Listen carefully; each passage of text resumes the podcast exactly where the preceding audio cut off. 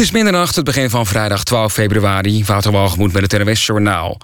De NS gaat op korte termijn meer personeel inzetten op treinen na 10 uur s avonds.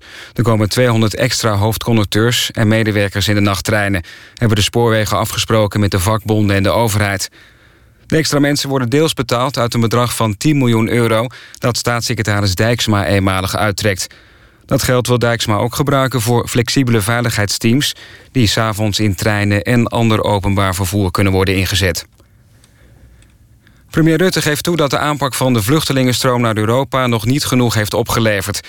Maar de premier is het niet eens met de oppositie in de Tweede Kamer... dat hij te positief is over de resultaten. Rutte complimenteerde deze week de Turken met hun aanpak van de mensensmokkelaars... en de opvang van vluchtelingen.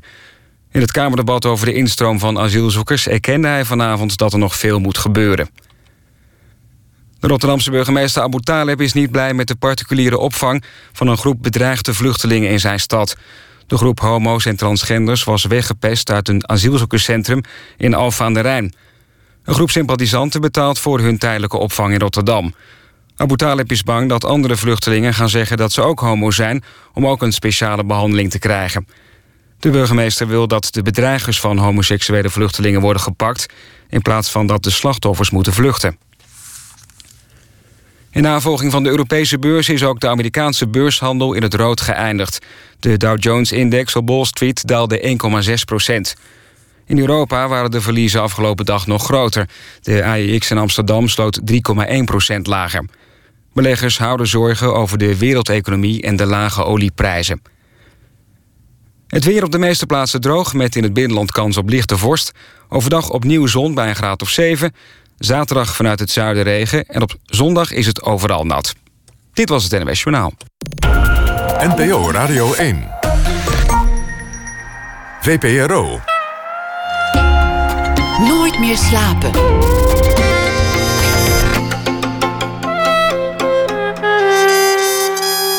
Met Pieter van der Wielen.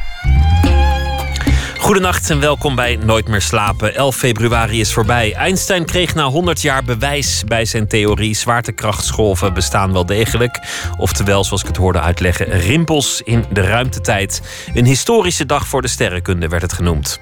12 februari is begonnen, de geboortedag van Abraham Lincoln. Wie zijn toch de reageerders die elke vrouw die in het openbaar durft te spreken meteen stenigen met de verwensing: daar moet een piemel in? Botte Jellema maakte daar een radio-essay over. Aafke Romein een van de vrouwen die dat aankaarten via haar blog, is ook zangeres en uh, ze heeft een nieuw album. Je doet je best maar, ze komt langs na één uur. We beginnen met uh, Twan Huis. 2,7 miljoen mensen stemden gisteren af op het Correspondence Dinner. Pers en politiek staken de draak met elkaar en kwamen informeel bij elkaar. Het was Twan Huis die de Amerikaanse traditie naar Nederland wist te brengen. Hij is een uh, liefhebber van Amerika, in het bijzonder van New York. Hij was er lange tijd correspondent. Schreef een boek daarover alweer een paar jaar terug. Ik ben een New Yorker zijn nieuwe boek gaat over uh, Bill en Hillary Clinton, de Clintons. Beide mocht hij wel eens interviewen, maar dat gaf toch niet echt mogelijkheid om ze echt te leren kennen. En om nu het beroemde politieke koppel te begrijpen, interviewde hij vertrouwelingen om de twee heen. Twan Huis is journalist, geboren in 1964, groeide op in Noord-Limburg, was verslaggever, later correspondent in de Verenigde Staten en is nu al een paar jaar anker van Nieuwsuur en van het programma College Tour. Welkom Twan Huis. Dankjewel, leuk hier te zijn het, het, het, moet, het moet toch een, een, leuke dag voor je zijn geweest. Van, ja. Want er was toch een, een absurd getal. 2,7 miljoen mensen die kijken naar iets dat nooit eerder heeft plaatsgevonden. Ja, nee, dat had ook niemand verwacht. Ik had voor de grap gisteren met... We hebben een hele kleine redactie van College Tour... die steengoed zijn en die hebben dit allemaal samen uh, georganiseerd. En ik zei gisteren in de beurs van Berlage... nou, ik denk 3 miljoen. En toen werd ik uitgelachen. Ik zeg, ja, ik denk toch 3 miljoen stiekem denkende van nou, dat wordt natuurlijk niet, maar ik ga het wel zeggen. En tot mijn verbijstering vanochtend, als je de herhaling s'nachts optelt bij de eerste kijkcijfers van de eerste ronde, dan kom je uit op 2,9 miljoen. En het is absurd hoog. Dat had, ik, dat had ik nooit verwacht, ook al blufte ik erover. Er waren mensen die het meteen een leuk idee vonden. Er waren ook mensen die vonden het geen leuk idee. Nou ja, er, er was in ieder geval heel veel aandacht voor. Ja. Dit bewijst dat, dat mensen toch in ieder geval uh, naar hebben willen kijken. Dus, dus bij deze is een traditie geboren. Hangt natuurlijk wel vanaf wie de machthebbers zullen zijn de komende jaren. En of, Ja. of die wel grappig zijn. Nou ja, dat laatste dat doet er niet toe. Dat klinkt een beetje raar. Maar ehm, in Amerika is de traditie dat de president de pers toespreekt. Dat hebben we geleend. Maar het gaat niet om de president, maar om de presidency. Dit is het verschil. Jij hebt het over personen die niet grappig zijn. Sommigen zijn heel grappig, maar het gaat om het ambt. Dus uh, de man of de vrouw is de persoon. Maar je nodigt het ambt uit. Dus het gaat om de presidency. En dat is iets anders dan de president. Dus je nodigt uh, de eerste uh, minister uit van het Nederlandse kabinet. En dan kun je zeggen: ja, maar die, die het nu is, die bevalt me niet. Die ga ik echt niet uitnodigen voor de correspondence dinner. Nee, dat kan niet. Degene die het is, die is aanwezig bij het correspondence dinner. Dat schrijft de traditie voort. Als wie dat ja ook zegt, is. want dat, dat moet je nog maar afwachten. Dat, dat, Ja, dat alle Maar bij een traditie hoort dat, dat iemand ja zegt. En dan, maar, maar stel je hebt een, een, eh, een Ruud Lubbers-achtige minister-president... die, die Nou ja, toch niet heel grappig was. Dat voorbeeld heeft zich voorgedaan in Amerika. Op het moment dat George W. Bush eh, president werd... toen wist iedereen van ja, maar dit is de minst begaafde spreker... die het land kent. Het is een, eh, iemand die geen volle zin kan uitspreken... die mensen niet kan betoveren. Hoe kan die ooit een succesvolle reden geven bij de correspondence dinner? En Bush wist dat ook van zichzelf, dat hij daar slecht in was. Dus hij heeft altijd een truc bedacht om het goed te krijgen. Hij heeft een keer een dubbelganger uitgenodigd. Het was een hilarische correspondence dinner met een man die naast hem stond... die exact op hem leek, een soort Saturday Night Live-achtige acteur. En die die avond een geweldige swing gaf en, en Bush daardoor ook beter maakte. Maar Bush heeft ook een keer zijn vrouw uitgenodigd, Laura... En die gaf een formidabele toespraak waarin ze aangaf wat, wat het voor een saaie man was. En dat ze iedere avond om tien uur een snurkende echtgenoot naast zich had liggen op de bank. Nou, dat was ook een hit. Dus je kunt van je zwakte je kracht maken, maar je moet er wel goed over nadenken. En je moet je laten assisteren door echte comedyschrijvers. In Amerika is het ontstaan om, om een moment van ontspanning te bieden tussen de journalisten en, en, en de machthebbers, omdat die verhouding normaal gesproken helemaal niet zo warm en helemaal niet zo gezellig is. In Nederland is dat wel anders, want in Nederland is juist de klacht dat, dat journalisten en machthebbers het veel te gezellig hebben met elkaar. Dat zal elke avond lachend aan de toog hangen. Ja, ik kan dat heel moeilijk beoordelen. Dat klinkt een beetje raar, maar ik kom nooit in Den Haag. Ik heb geen eh, politieke vrienden of, of vrienden die in Den Haag werken, eh, politici. Ik kom nooit in dat restaurant in het perscentrum. Waarvan ik begrijp van mensen die daar wel werken... dat eh, daar heerst een soort eh, code of silence. Dus als je in dat restaurant bent en aan de bar staat... pers en politiek, dan spreek je daar niet over. Joris Luindijk heeft daarover gepubliceerd. Dus ik, ik ken die situatie niet. Maar één ding is niet waar. In Amerika is het idem dito met een sterretje. In Washington, daar heb ik ook twee jaar gewoond. En daar zitten mensen ook op een heel klein stukje grond. En zitten ze met elkaar in een soort wurggreep. Want ze moeten eh, nieuws ontfutselen bij de politiek. En eh, ze komen elkaar ook zelf tegen in de leuke barretjes op U Street. En dat is niet heel veel anders dan in Nederland. Maar het is er wel, het is er wel harder in de zin van dat, dat, er, dat het meer media getraind is. Als, als ik jouw Ja. boek lees over de Clintons, Ja. dan, dan denk ik dat Europese politici en Nederlandse politici nog, nog, nog net iets meer nog wel risico nemen. Een interview geven Ja. waarvan je niet meteen weet of het in jouw belang is. Of waarvan je weet dat een onverwachte vraag kan komen. Maar de Clintons zijn eigenlijk exoten. Als je kijkt naar hoe lang zij al politiek actief zijn... ze hebben alles meegemaakt. En vaak eh, zelf veroorzaakt natuurlijk, de schandalen die er zijn geweest. Maar ze hebben zoveel rotzooi over zich heen gehad... dat je ook op sommige momenten tijdens het schrijven van dit boek... kreeg ik bijna medelijden. En dacht ik, hoe kun je stand houden... als eh, de nationale en zelfs de internationale pers zo over je heen rolt... En het afweermechanisme van de Clintons is geworden dat ze een bloedhekel hebben gekregen aan de pers. Al heel vroeg in het presidentschap van Bill Clinton in de jaren negentig is dat gebeurd. En dat is nu nog steeds een struikelblok voor Hillary Clinton. Dus zij weigert eh, grote interviews te geven aan de New York Times of aan anderen. Alle interviews zijn gepland, eh, beveiligd. Eh, het is heel moeilijk om daar een spontaan moment uit te krijgen. En dat is haar handicap geworden, stom genoeg. Als ze dat, ik ben ervan overtuigd als ze zichzelf zou laten gaan... en als ze zou zeggen wat ze echt denkt... dat ze als een meer authentieke kandidaat zou overkomen... zoals Want, me- haar want mensen concurrent. vinden haar niet aardig. Hè? Dat Nee. blijkt nu. In, het gaat niet zo heel goed met, met eh, de, de campagne. Het is ook nog vroeg. Ja. Maar een van de, een van de terugkerende klachten is ze is niet echt los en mensen vinden haar niet betrouwbaar en sympathiek. Nee. Nou ja, dat, dat is ook heel begrijpelijk. Als je ziet wat er allemaal gebeurd is in het verleden en afgelopen jaar met die uh, e-mails. Het e-mailschandaal waar ze gebruik maakten van een privé-e-mailserver... terwijl ze eigenlijk voor, op een uh, overheidsaccount had moeten werken. Daar heeft ze, ja, het is toch klassiek vintage uh, Clintons... daar heeft ze over zitten liegen. En de reden waarom dat ze die um, privé-server gebruikten... was natuurlijk om, om alles buiten de pers te houden. En de ironie is nu dat alles naar buiten komt. Dus daar moet ze nu steeds over liegen. Dat achtervolgt haar. Uh, dat, uh, ja, dat hebben andere kandidaten op dit moment niet. Maar de andere kant van het verhaal is... er wordt niemand zo minutieus bekeken en onder de loep gelegd... als de familie Clinton bijvoorbeeld haar directe tegenstander, de, de oude uh, Bernie Sanders, senator uit Vermont. Hij heeft nog niemand goed gekeken naar wat eigenlijk de achtergrond is van deze man, wat nog, hij nog wil. geen stuk gelezen over, het, over het, het, verleden en waar was die man uh, in de, de Vietnamoorlog? Heeft nee. hij zijn belasting betaald en met wie doet hij het? En, en er wordt een vraag aan hem gesteld, maar hoe gaat u, welk beleid heeft u voor IS in Syrië? Of wat gaan we doen met onze troepen in Afghanistan? Uh, maak jullie geen zorgen. Ik ga de beste buitenlandse adviseurs inhuren die ik kan vinden. Dat komt echt goed. Dat is zijn antwoord. Hij geeft nooit antwoord op ingewikkelde buitenlandvragen. En ik vind het verbijsterend, eerlijk gezegd. Ik vind het heel goed dat de Clintons kritisch bekeken worden. Maar ik vind het toch heel raar dat iedereen nu uh, bijna gedrogeerd achter deze man aanloopt. Natuurlijk heeft hij een geweldige boodschap. En, en banken zijn de, de boeven. En Wall Street moet uh, kleiner gemaakt worden. En iedereen moet een gratis studiebeurs krijgen.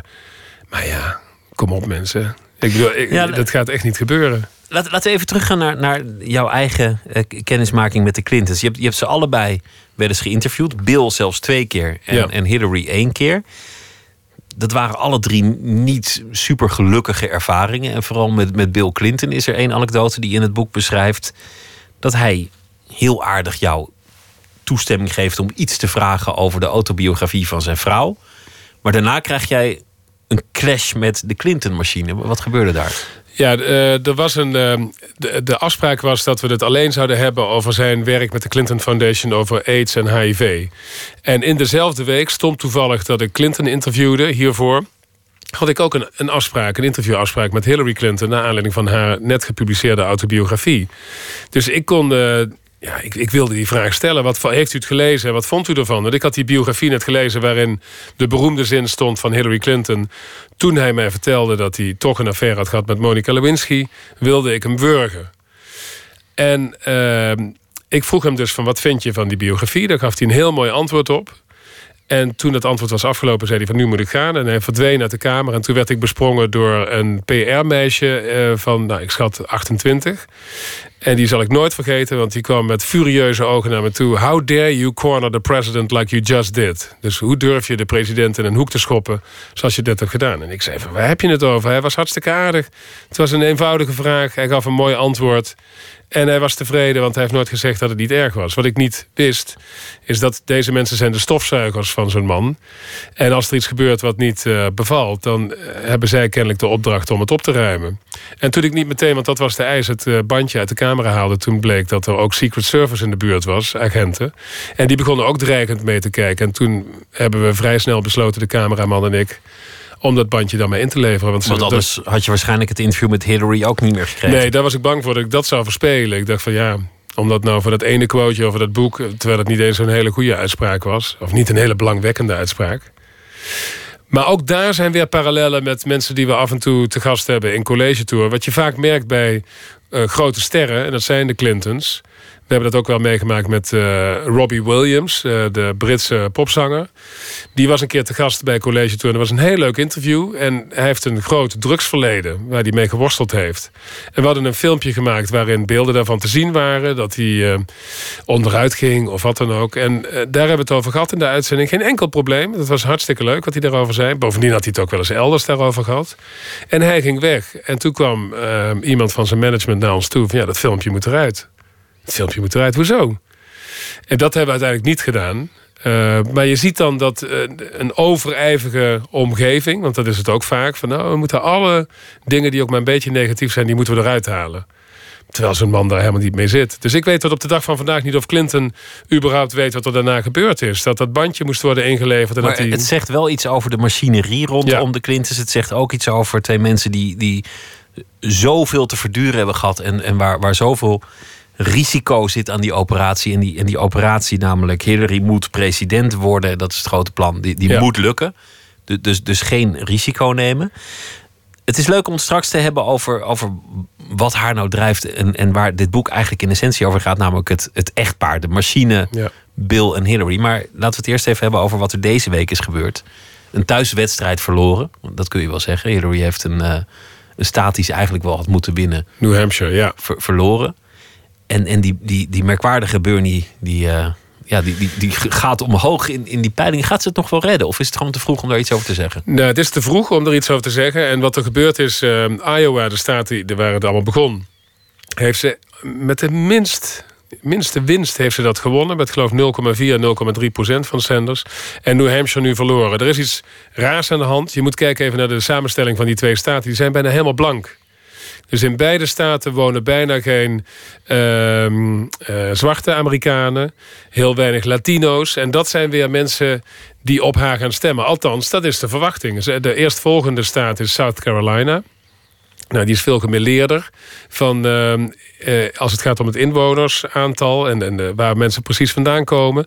En de verwachting is dat ze dat op de sloffen moet kunnen winnen. Maar ja, wat gebeurt er met een winnaar? Die krijgt zoveel zuurstof in zijn campagne dat het misschien ook misgaat voor haar in South Carolina. En dan is er sprake echt van een revolutie en van een beweging die iedereen onderschat heeft. En vooral de Clinton-campagne. En dan krijg je een merkwaardige situatie, namelijk dat, dat een, een niet erg plausibele kandidaat de kandidaat wordt voor de Democraten. Ja. Dat, dat eh, iemand van wie iedereen zei, nou hij doet het nu goed, maar als het serieus wordt, dan stemt niemand meer op hem, namelijk Donald Trump, toch de kandidaat wordt voor de Republikeinen. Ja. Daar lijkt dan een vacature te liggen voor een, voor een derde kandidaat die wij nog niet kennen. Maar is dat nog mogelijk? Dat kan, ja. Er is iemand die zich ook al gemeld heeft. Michael Bloomberg, de oud-burgemeester van New York. Dat is een eh, multimiljardair. Die heeft heel veel geld verdiend met eh, een kastje... waar mensen op konden zien hoe de standen van de aandelen waren. Kon je heel snel op zien hoe de koersen waren van aandelen. En hij heeft gezegd een paar weken geleden... ik onderzoek de mogelijkheid om te kandideren. En het voordeel van zijn positie is... A, hij is heel rijk. Hij is veel rijker dan Donald Trump. En hij hoeft niet die voorverkiezingen te doen. Hij hoeft niet al die staten door te gaan. Want als hij meedoet, dan gaat hij alleen voor de general election. Voor de nationale verkiezing. Dus hij kan wachten tot, tot mei, als hij wil. En dan springt hij erin. En als het inderdaad Bernie Sanders wordt en Donald Trump... dan, heeft, eh, dan hebben zijn politieke analisten al gezien... dan is er ruimte in het midden voor een kandidaat die eh, toch ja, zeg maar het establishment aanspreekt... zonder dat hij daar direct onderdeel van uitmaakt. Maar wel iemand die ook heeft laten zien in het verleden... want hij heeft New York heel goed geleid. Hij kwam na Rudy Giuliani, na 11 september... de grote held van New York, die ging weg. En iedereen dacht, nou, die saaie Bloomberg, die redt dat nooit. En ik heb er gewoond in de periode dat Bloomberg burgemeester was. Hartstikke goed gedaan. Dus hij heeft ook bestuurlijke ervaring. Maar is die geliefd? Nou, het leukste wat eh, daarover te zeggen valt... is dat Michael Bloomberg over zichzelf gezegd heeft... een aantal jaren geleden, toen hij de vraag kreeg... zou u niet uw kandidaat willen stellen voor het presidentschap? Toen zei hij... I'm too small, I'm too Jewish and I'm too rich. Dus ik ben te klein, te Joods en te rijk. En dat kan niet. Daar gaan mensen niet voor vallen... voor een eh, te rijke kleine Joodse man. En daar heeft hij gelijk in. Want uit opiniepeilingen, hoe raar dat ook klinkt... blijkt dat Amerika is niet rijp voor een Joodse president als het waar is. Ook niet voor een katholieke president. Merkwaardig hoe dat soort dingen altijd wel of geen rol spelen. Van Kennedy zei iedereen, het wordt nooit wat, want hij is katholiek. Die was katholiek, ja. En eh, van Hillary wordt gezegd, nou ja, ze heeft een troef, want ze is vrouw. Maar dat blijkt tot nu toe helemaal, helemaal niet te werken. Niet, niet zoveel uit te maken. Nee. Eh, Barack Obama, die was dan zwart. Nou ja, zo zwart is hij eigenlijk ook weer niet, maar, maar vooruit. Maar of, of dat nou de overwinning is geweest, daar, daar kun je ook over, over twisten. Waarom wil Hillary dit nou eigenlijk zo graag? Waarom, waarom wil ze nou op, op late leeftijd met een prachtige carrière achter de rug... de man is president geweest, zij is first lady geweest. Waarom wil ze nu zelf daar zitten? Wat ik gehoord heb van mensen die hen beide kennen tijdens de studententijd op Yale University, waar ze allebei recht hebben gestudeerd, is dat zij was de echte policy wonk. Dat is het Amerikaanse woord voor iemand die gek is van beleid. Dus hoe verander je de ziektekostenregeling die we hebben in Amerika? Dat heeft zij ook helemaal uitgedokterd en dat heeft ze voorgesteld. En dat plan is totaal de mist in gegaan. Maar zij is iemand die bereid is om uren, dagen, weken lang te studeren op hoe kun je nu iets veranderen? Hoe kun je een wetswijziging zo maken dat die echt gaat werken? Dat is hartstikke leuk als je eenmaal president bent dan moet je dat ook kunnen. Maar dat is heel onhandig als je alleen maar in beleid denkt... als je kiezers moet zien te winnen voor je. Wat er gezegd wordt is een kandidaat die campagne voert... dat moet een poëet zijn. Die moet het volk bedwelmen. En als je eenmaal president bent, dan moet je in proza denken. Dan moet je kunnen wat, wat Hillary al kan. En ik heb haar twee weken geleden gezien op campagne. En ik vind haar onnoemelijk veel beter geworden dan de eerste keren dat ik haar gezien heb. Tijdens campagnes en toespraken. Ze is echt beter geworden. Maar het is niet iemand die je vangt op het podium. En dat was Bill bij uitstek wel. Bill is de natural eigenlijk het grote talent van zijn generatie als het gaat over dat aspect van politiek, namelijk een podium oplopen en even een zaal inpakken. Maar dat, is, dat kon hij. dat is een onwaarschijnlijk talent. En er zijn maar heel weinig mensen die dat kunnen. En hij wordt ook gezien als een van de grote van zijn generatie. En ik vond dat een, een fantastisch onderwerp om onderzoek naar te doen. Van hoe doe je dat eigenlijk? Want jij interviewt voor de radio, ik interview voor televisie. Wij moeten ook, als het goed is, we moeten een goed verhaal vertellen... en we moeten onze luisteraars en kijkers verleiden. En als je dat kan, dat is een, uh, natuurlijk een gave... maar er zijn ook een aantal basisregels die je kunt gebruiken. En hij heeft allebei het talent... en hij heeft onderzoek gedaan, volgens mij, dat kan niet anders... naar hoe je een mooie toespraak in elkaar timmert. En, en hij heeft een charme... en dat is volgens mij ook een beetje de, de wet van de televisie dat die camera die houdt van je of niet. Je hm. gelooft iemand of niet, waar dat nou precies aan ligt. Maar bij hem zit er altijd een zekere mate van losheid, alsof hij het ter plekke bedenkt. Ja. Hij kijkt je aan en hij bedenkt het ter plekke. Maar het rare is weer dat die Bernie Sanders, die heeft het helemaal niet. Dat is iemand die uh, op een Joop den L-achtige manier het volk toespreekt. Sterker nog, als je de PvdA uit de jaren 70 neemt, het partijprogramma... dat kun je ongeveer één op één leggen op de plannen van Bernie Sanders. Misschien is Bernie wel gewoon de anti-Hillary. Hij is zeker anti-Hillary, maar wat, je, wat hij eigenlijk is, is... en dat is hetzelfde, maar nog iets groter... hij is anti-establishment. En wat je ziet nu is dat, en dat geldt niet alleen voor Amerika, dat geldt ook in uh, Nederland en dat geldt ook in Frankrijk, dat geldt op heel veel plekken nu. Mensen die zich afkeren van de traditionele politiek en zeggen: Ik kom niet uit die afschuwelijke uh, pool uit Washington, des verderfs of uit uh, Den Haag, die doen het heel goed. En het idiote is: Bernie Sanders komt uit de pool des verderfs uit Washington, want die is al 40 jaar senator. Maar die profileert zichzelf op een manier alsof hij er niets mee te maken heeft. Nou, kijk, het is een hele goede truc, want hij werkt in Nederland ook. Wie doet dat nu in Nederland ook? Geert Wilders. Geert Wilders is de langstzittende uh, parlementariër die we hebben op dit moment in Den Haag. En toch heeft hij... Al sinds de jaren negentig zit hij daar. Ja, en toch heeft hij een buitenpositie ingenomen... die onwaarschijnlijk succesvol is voor hem. Ja, dat is heel knap als je dat kan doen. Bij, bij Bill en, en Hillary moet je toch ook over het huwelijk praten. Want, want het, het, is nooit eerder gebeurd dat, dat een man en een vrouw het zo ver schopten, allebei in de politiek.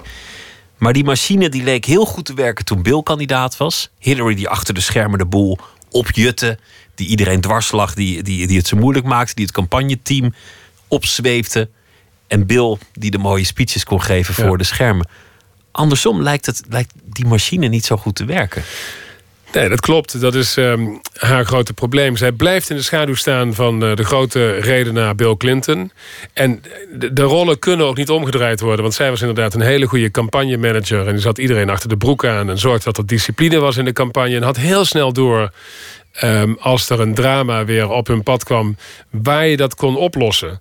En dat deed hij niet, maar zij heeft ook bedacht van, ja, in de tijd van uh, Jennifer Flowers, de minnares die naar boven kwam plotseling met tapejes en al, waarin ze liet horen... ik had een verhouding met Bill Clinton, wat ook zo was. Dat werd toen ontkend door Bill Clinton. Zoals altijd, dat is het patroon. Dit gebeurt midden in de campagne in 92 in New Hampshire. Die staat waar net gekozen is. Hij moet dat zien op te lossen. En zij komt dan eigenlijk samen met andere campagnemedewerkers op het idee... we moeten een interview geven bij de, de grootste journalistieke rubriek, 60 Minutes. En dat, uh, dat is echt iets wat zij verzint, regisseert... En dat, gebeurt nu niet. Bedoel, zij struikelt niet over schandalen, over seksschandalen. Maar zij heeft andere problemen. En hij zit zich volgens mij te ergeren. Toch naast het podium van kom op, niet met die schelle stem. Laat eens een pauze vallen. Hij, hij is toch ook het vuur een beetje kwijt? Ja, nou dat viel me ook op in uh, Iowa. Zijn stem is naar de knoppen. Hij is, hij is mager geworden. Hij, hij ziet er echt uit als een oude man. En, en hij heeft niet meer de energie. Hij hoeft ook niet meer zo nodig. Nou, ja, daar verschillende meningen over. Want uh, sommigen stellen zichzelf de vraag... is het niet Bill Clinton die ervoor zorgt dat Hillary uiteindelijk in de strijd is gegaan? En doet zij eigenlijk niet iets wat hij wil, maar zij niet per se? De grootste malheur van Bill Clinton is de dag dat hij het Witte Huis moest verlaten. Dat weet iedereen in zijn omgeving. Wie dat bijvoorbeeld ook weet is Wim Kok. Die heeft dat wel eens tegen mij verteld. Die was close met uh, de Clintons. En uh, die was nog premier. En toen ontmoette ik hem bij de Verenigde Naties in New York. Ik was correspondent. Toen zei hij van... Die Bill Clinton is echt niet normaal. Die kan niet zonder dat Witte Huis. Die man die heeft geen leven meer. Hij wil echt terug. En uh, prima als zijn vrouw president is, maar hij wil terug. En van haar weet ik het niet helemaal zeker of ze het per se wil. De speculatie die ook steeds terugkomt is: wat is het nou voor huwelijk? Is het een, een cynisch uh, machtshuwelijk? Is, het, mm. is het gewoon iets omdat ze elkaar professioneel nodig hebben? Houden ze echt van elkaar? Of zit daar ook gewoon bitterheid nog steeds? Het is natuurlijk logisch dat er veel over gespeculeerd wordt, omdat dat, dat huwelijk zo vaak zo politiek is geworden. Ja, de New York Times is zelfs een keer zo ver gegaan dat ze zich de vraag stelden: wat stelt het huwelijk voor? En die hebben toen aan de Clinton, uh, aan, aan Hillary door mensen gevraagd: hoe vaak slaapt u nog met uw man in het huis in de staat New York? Dat vond ik een tamelijk bizarre vraag voor een chique krant om te stellen aan een. Uh, aan dat gaat wel ver, ja. ja. En dat vonden de Clintons vonden dat ook, maar ze hebben daar antwoord op gegeven. En er kwam keurig uit van, nou ja, zij was toen nog minister van Buitenlandse Zaken. En er kwam uit dat ze dan een aantal dagen per maand toch uh, in hetzelfde huis sliepen. Hetzelfde bed weten we natuurlijk niet. Ik denk dat er nog steeds uh, een passie is tussen die twee mensen. Voor, niet alleen voor politiek en beleid maar toch ook nog voor elkaar. Zij, weten van elkaar. Het is een rare wurggreep waar ze elkaar in houden. Ze kunnen niet uit elkaar. Als dat huwelijk kapot gaat... dan is iedere kans op een terugkeer naar het Witte Huis verkeken. En sterker nog, dat vond ik wel een mooi antwoord... toen ik haar heb geïnterviewd uh, van waarom bleef u bij die man. Dat heb ik haar ook gevraagd. En toen zei ze, zij zei van... Uh, he wasn't only my husband, he was also the president. En ik snapte dat eigenlijk niet toen ik wegliep. Eh, pas later, eh, zeker toen ik het boek geschreven had... Eh, heb ik daar met andere mensen over gesproken. Wat zij bedoelde, als ik ga scheiden van hem... naar aanleiding van de Lewinsky-affaire... is de kans echt heel groot dat het met hem ook heel slecht afloopt. Zijn legacy, zijn geschiedenis gaat naar de knoppen. misschien wordt hij wel het Witte Huis uitgezet. Want er was toen die impeachment... dus het afzettingsprocedure door de Republikeinen... waren die procedure was in gang gezet. Zij was niet alleen, ze had niet alleen ruzie met haar man... Maar ze had ook een enorm probleem met de president van het land. En dat zijn twee, ja, toch ook verschillende dingen. Grote krachten.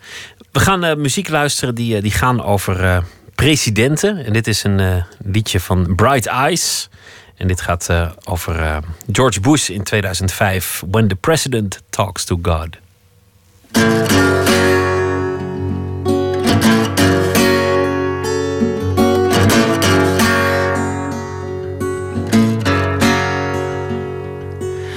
President talks to God, are the conversations brief or long? Does he ask to rape our women's rights and send poor farm kids off to die? Does God suggest an oil hike when the president talks to God? When the president talks to God? Are the consonants all hard or soft? Is he resolute all down the line? Is every issue black or white? Does what God say ever change his mind when the president talks to God? When the president talks to God? Does he fake that drawl or merely nod? Agree which convicts should be killed, where prisons should be built and filled, which voter fraud must be concealed when the president talks to God?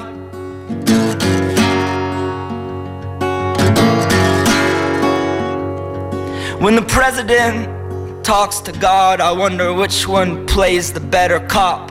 We should find some jobs, the ghetto's broke. No, they're lazy, George. I say we don't. Just give them more liquor stores and dirty coke. That's what God recommends. When the president talks to God, do they drink near beer and go play golf? While they pick which countries to invade, which Muslim souls still can be saved. I guess God just calls a spade a spade when the president talks to God.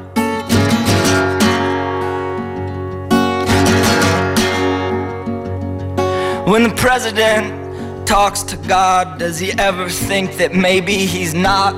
That that voice is just inside his head when he kneels next to the presidential bed? Does he ever smell his own bullshit when the president talks to God? I doubt it. I doubt it.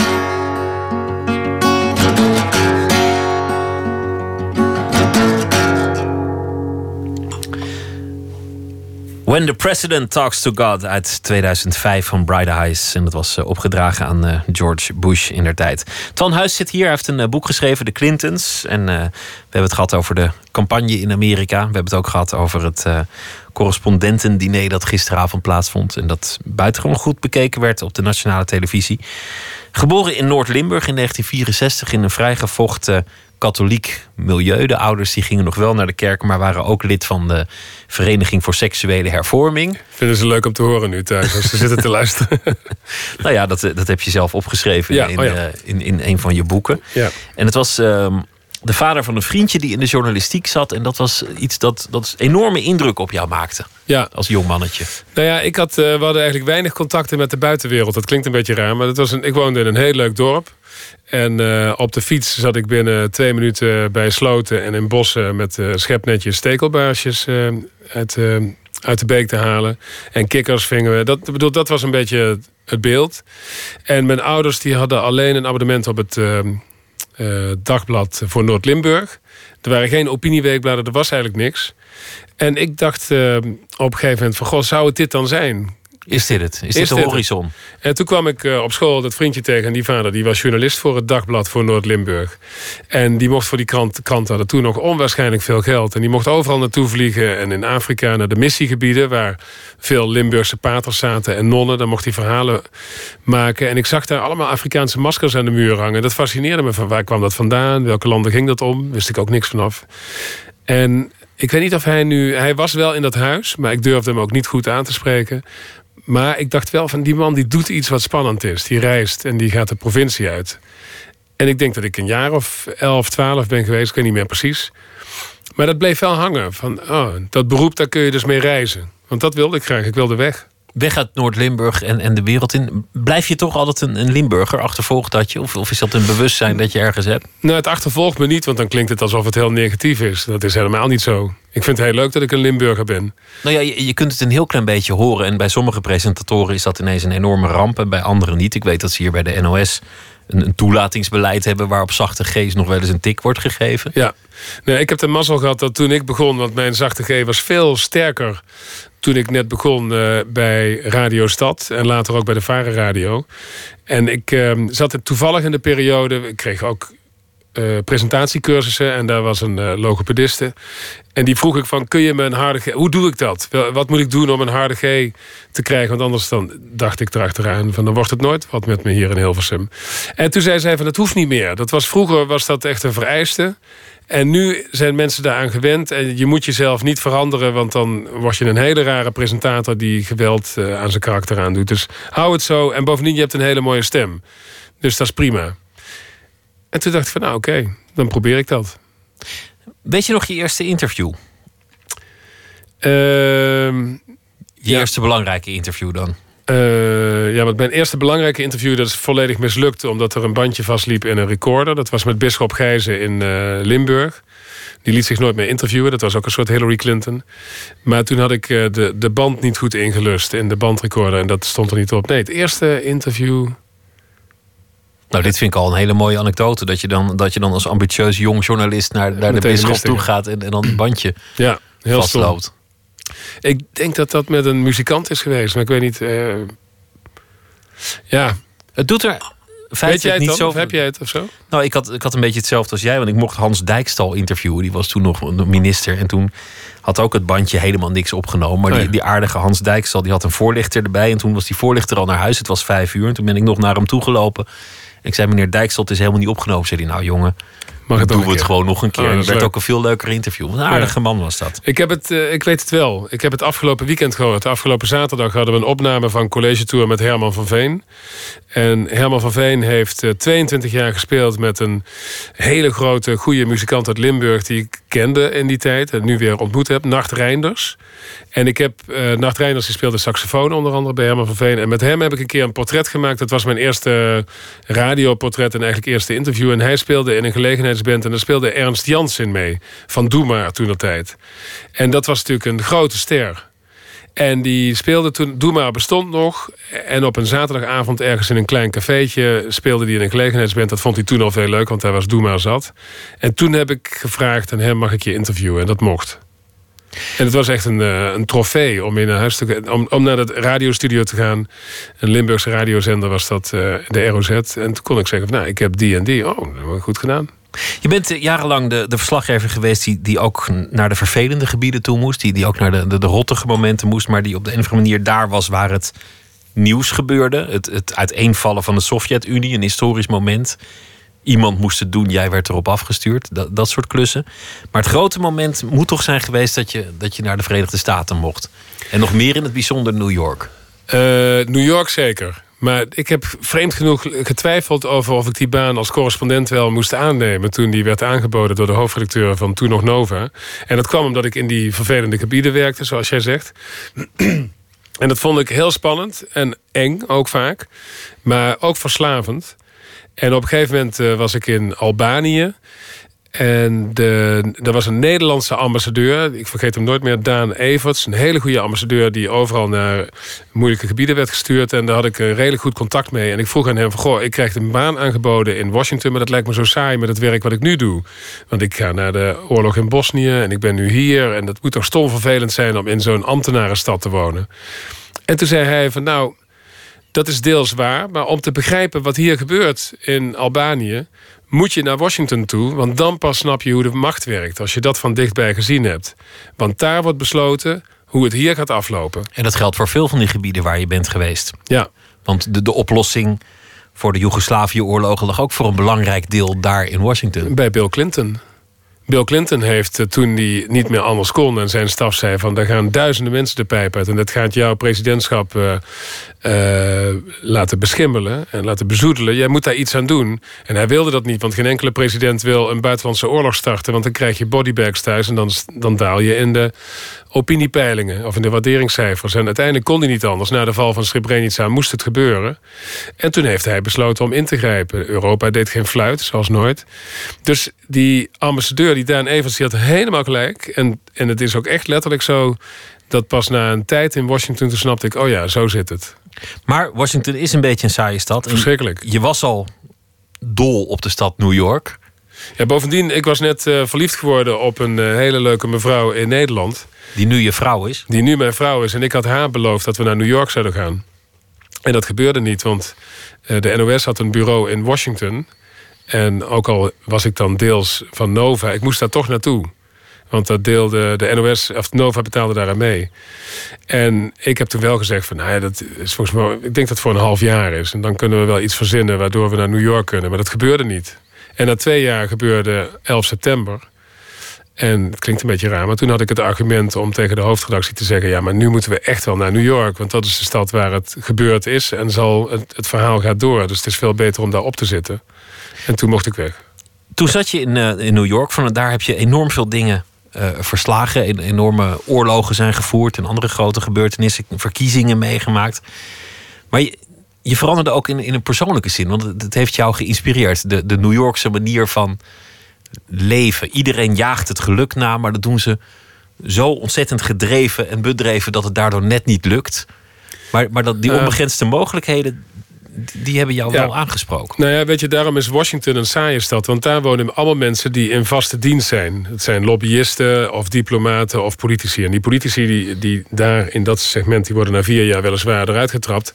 Maar tot die tijd hebben ze een heel comfortabel leven.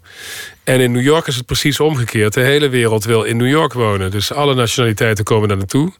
En de meeste mensen hebben te weinig geld. Dus die verdwijnen heel snel weer. En anderen die hebben te weinig geld. Maar die zijn zo inventief... dat ze binnen zes maanden een business opbouwen. En dat maakt die stad zo onwaarschijnlijk leuk. Is zoveel energie en zoveel mensen hebben projecten. Iedere, alle vrienden waarmee wij omgingen, die hadden een project of drie, vier. En sommige dingen wist je van, dat wordt natuurlijk nooit wat. En andere dingen, die lukten. En ik zat daar natuurlijk in een belachelijk comfortabele positie... want met een vaste baan uit Nederland. Dus wij deden wel mee, maar eigenlijk niet. Het was een beetje oneerlijk spel. We deden niet mee in de red race van New York... maar we konden er wel van genieten. Toch herken ik het wel in je. Uh, om, om een boek te schrijven waarvan niemand verwacht dat je het schrijft... en dat het boek er ook daadwerkelijk komt... en, en binnen de afgeleverde tijd om, om zo'n correspondentendiner naar Nederland te halen. Iets waarvan mensen aanvankelijk toch schouderophalend zullen hebben gezegd. Ja. Ah joh, Twan, dat gaat niet werken. Daar zit niemand op te wachten. Of NRC Handelsblad uh, tot ieders verrassing zegt de hoofdredacteur van... nou, daar moeten we vooral niet bij zijn, want dat wordt uh, te klef. En dan roepen aan, tegen de redactie... jongens, het worden 3 miljoen kijkers. Ja. Dat, dat, dat is heel Amerikaans. Ja, maar ik vind het ontzettend leuk. Ik bedoel, ik vecht ook tegen mijn eigen inborst. Ik kom uit Limburg en dat zit diep in me. En het is juist helemaal niet des Limburgers om te roepen van... we gaan dit doen en het wordt een groot succes. En uh, New York heeft, heeft me dat wel geleerd. En misschien iets van de, dat uh, Limburgse karakter naar beneden gedrukt. En daar is wat New York op komen te liggen. Maar deep down ben ik nog steeds zo. Eigenlijk durf ik die dingen niet. En zodra ik een afspraak heb met de uitgever van uh, My Spijkers van Prometheus... van ik ga dat boek schrijven, dan raak ik in totale paniek. Maar dan ligt, ligt er al een contract en, en Mai houdt je daar ook aan? Dat hoeft niet, want ik weet, hij weet ook wel... dat zeggen ze ook eh, bij uitgeverijen... journalisten zijn altijd op tijd klaar met hun manuscript. Wij leven op deadlines. Ik, ik moet uh, zoveel avonden per week naar Nieuwsuur. Dan ben ik er ook. En uh, ik moet wel echt heel erg ziek zijn als ik om niet te komen. En jij bent hier ook volgens mij iedere avond als je weet dat je een live programma hebt. Dus wij zijn uh, graag geziene klanten bij uitgeverijen, want het manuscript komt op tijd. Terwijl een schrijver, ja, die interesseert dat geen donder en die heeft het voorschot al lang uh, opgedronken in de kroeg, bij wijze van spreken. Gechargeerd. En twee jaar later ligt er nog geen boek. Nou, volgens mij niet zo gechargeerd. Ik sprak toevallig My Spijkers uh, vanmiddag en die... die uh... Beklaagde zich. ja. De, um, je, je zegt, ik heb die Limburgse inborst. Ik moet mezelf overwinnen. Maar ergens hou ik wel van die Amerikaanse mentaliteit. Je hebt ook een, een, boek geschreven over geluk. De vraag, wat is nou eigenlijk geluk? En dat ging over een ontmoeting tussen, tussen de, de misantroop Rousseau... en, en de, de ongelukkige Rousseau, de filosoof... Mhm. die jij bewondert. En die, die New Yorkse manier van leven. Laat ik het, laat ik het gechargeerd zeggen. Ja. Frank Sinatra, die je ook bewondert. Ja. Die twee. Nou ja, kijk, Rousseau is, uh, heeft fantastische zaken op papier gezet... Uh, ondanks een totaal gebrek aan kennis. Dat is het rare. Hij heeft het, het standaardwerk geschreven over hoe voed je kinderen op... terwijl hij al zijn kinderen die hij gekregen heeft... afgestaan heeft aan weeshuizen. Ja, wat een geweldige tegenstelling is dat. En toch is dat boek Emile, ik heb het nog steeds niet gelezen... kennelijk nog steeds het lezen waard. En Frank Sinatra vind ik, ja, dat is buiten categorie groot talent. En iemand die aan de zwarte en aan de lichte kant van het bestaan opereert op een manier die ik me niet kan voorstellen. Ik, ben, ik zal nooit een Frank Sinatra worden, maar ik vind allebei ontzettend interessant. Ik ben heel erg blij dat ik uh, vijf jaar in New York heb gewoond en de energie van mensen daar heb meegemaakt. Omdat ik zag van ja, als je het probeert, is er een kans dat het lukt. Bij de correspondence dinner, de, dat is hoog risico, weet je wel. Als het gisteren een soft was geworden, daar had ik me een beetje op voorbereid. Ik denk, godsomme, ik moet ook nog naar die Pieter van de Wielen om 12 uur. En die gaat zeiken, joh. En die Ja. gaat het afzeiken. En die Peter van der Meers van de NRC Handelsblad, zie je wel. En anderen die in de zaal zitten van, nou, zonde van het geld. Dus dat zijn natuurlijk, dat heeft iedereen volgens mij... die iets eh, probeert te maken of iets probeert te organiseren. Dat je gekweld wordt door eh, het feit, of niet het feit... maar de mogelijkheid dat het een, een ramp wordt. Maar dat zorgt er juist voor, als het goed is, bij mij is het zo... eh, dat je nog beter gaat opletten en dat je nog meer met de mensen met wie je dat allemaal aan het doen bent. Want luister, dat is niet een eenmansactie. Dat is een, een eh, totaal uit de hand gelopen organisatie. Wat er nu gebeurd is gisteren. Eh, ik dacht, het wordt een feestje, dat organiseer je zo even. Maar dat is het helemaal niet. Het is echt een grote theaterproductie geworden. En er zijn, die redactie heeft het geweldig gedaan. Ik werk al 22 jaar samen met eh eh, Marij Janssens, eindredacteur van College Tour en ook bij Nieuwsuur. En eh, wij hebben een, een journalistiek of programma-huwelijk. Ik weet niet hoe je dat moet noemen. We maken samen programma's en we kunnen lezen en schrijven met elkaar. En alleen doordat je dat met z'n tweeën doet, kan het ook, lukt het dan op een gegeven moment. Omdat je allebei op tijden onzeker bent. En dan zegt de een tegen de ander van nou, volgens mij gaat het toch lukken. Uh, dit is niet geregeld, dat is niet geregeld, daar kan het fout gaan. Wat je daar zegt is, ik, ik heb geleerd risico's te nemen. Iets, iets dat vaak wordt aangehaald is Willem Holleder. Mm ja. in, in College Tour. Heel veel mensen hebben gezegd, ja, dat is eigenlijk een fout geweest. Zo'n mooi programma waar je dan de, de jeugd een, een, een soort held laat bevragen... en dan zit daar ineens een beroepscrimineel. Ja. Vind je dat zelf achteraf ook een vergissing? Totaal niet. Nog steeds niet? Nee, helemaal niet. Nee, ik ben ontzettend uh, blij is niet het goede woord... maar ehm, ik heb toevallig laatst die uitzending nog eens teruggekeken... Uh, omdat ik ook wist, naar aanleiding van het boek... komen daar toch weer vragen over. En terecht ook, want het is ook... Ik bedoel, het is een zeer omstreden beslissing. Maar dat wisten we al toen we de beslissing mhm. namen. Uh, Marij, de eindredacteur. Uh, Karel Kuil, de verantwoordelijke bij de NTR. Paul Reumer, de directeur van de NTR. Daar hebben we heel kort met elkaar over gesproken. Moeten we dit doen? En binnen no time was het antwoord, maar natuurlijk. Het is een journalistiek relevant interview. En... Ja, er zijn wel krachten rondom dat interview ontstaan. Ik noem maar wat. De Telegraaf heeft zich er zeer tegen gekeerd. Ja, wonderlijk, maar, maar waar? Nou ja, er was een reden voor dat dat gebeurde. Wij waren drie dagen lang, dat kun je niet voorstellen... en in die week dat dat programma werd opgenomen... drie dagen lang stonden op de voorpagina. En het werd per dag erger. Van College Tour moest opgegeven worden... Twan Huis moest opgegeven worden... en toen moest de NTR worden opgegeven. En iets zat me dwars in die enorme drift om ons in die hoek te zetten. Ik begreep het niet goed. Ik dacht van, jullie hebben toch zoveel interviews gemaakt met grote criminelen. En is het dan echt alleen het podium college tour waar het om draait?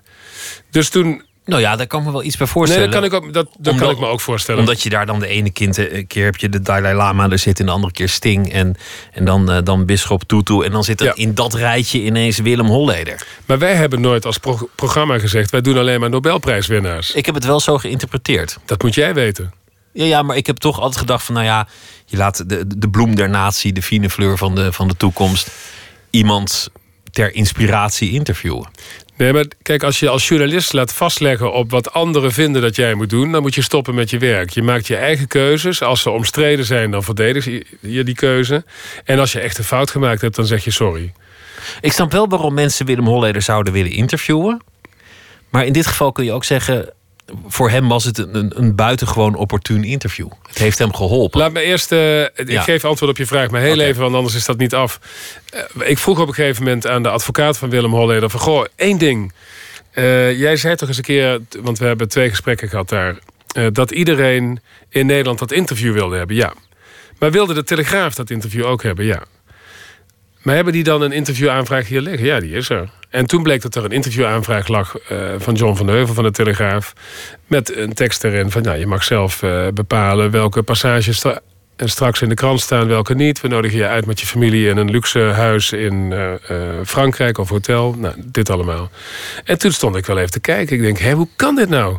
Maar dat is dan misschien dat is, dus dat even, van de Telegraaf. Okay. Nee, maar dat door de enorme uh, anti-stemming werd gecreëerd in eerste instantie bij de Telegraaf. En toen gingen anderen ook van, ja, kan dit eigenlijk wel? Hoe zit dat dan? En uh, nu terug naar de uitzending en de vraag van waarom doe je dat dan? Ik vind nog steeds dat uh, mensen die zeggen van hij hoorde niet in dat uh, format ja, dan heb je een soort raar disrespect of wantrouwen tegen een jonge generatie studenten. Ik wist al, we waren toen zes of zeven jaar onderweg, dat studenten zeer wel in staat zijn samen met mij om een kritisch interview te maken.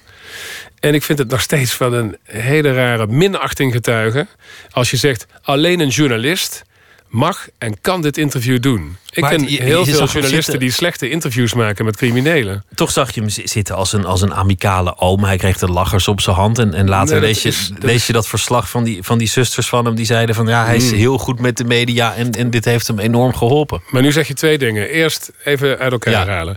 Het verslag van die zussen, dat komt drie jaar later. Dat kwam, dat zal ik nooit vergeten, op 24 maart. Vorig jaar kwam het verslag van de zussen in de krant, in de Telegraaf van de NRC, want het is mijn verjaardag.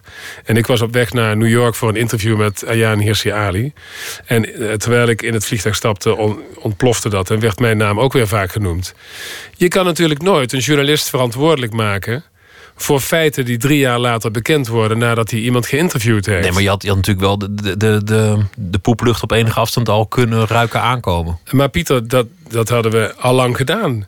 We hebben, de man heeft eh, twee mannen van nou, redelijk hoge leeftijd op dat moment... samen met vrienden gekidnapt. Die heeft hij aan een ketting aan de muur vastgebonden. Die heeft hij wekenlang niet al te best eten gegeven... en onder vervelende omstandigheden opgesloten. En nu komt vorig jaar het verhaal van die zussen. Je kan toch niet verbaasd zijn daarover? Hoe kun je nou verbaasd zijn over wat er met die zussen gebeurd Nou ja, is... misschien- misschien als je dat- weet dat hij tot, tot in de jaren tachtig al tot dit in staat was? Maar dat is dan toch nog meer argument om het niet te doen? Oh, Dus je mag iemand niet interviewen die misdaden begaan heeft? Nou, ik vind dat je daar terughoudend mee moet zijn. Ja. Waarom? Nou, Waarom? Nou, omdat je iemand niet kunt vertrouwen in zijn antwoorden. Dat allereerst. En, en om, ik, ik vind het niet passen bij het gevoel dat, dat je van zo'n prachtig programma hebt.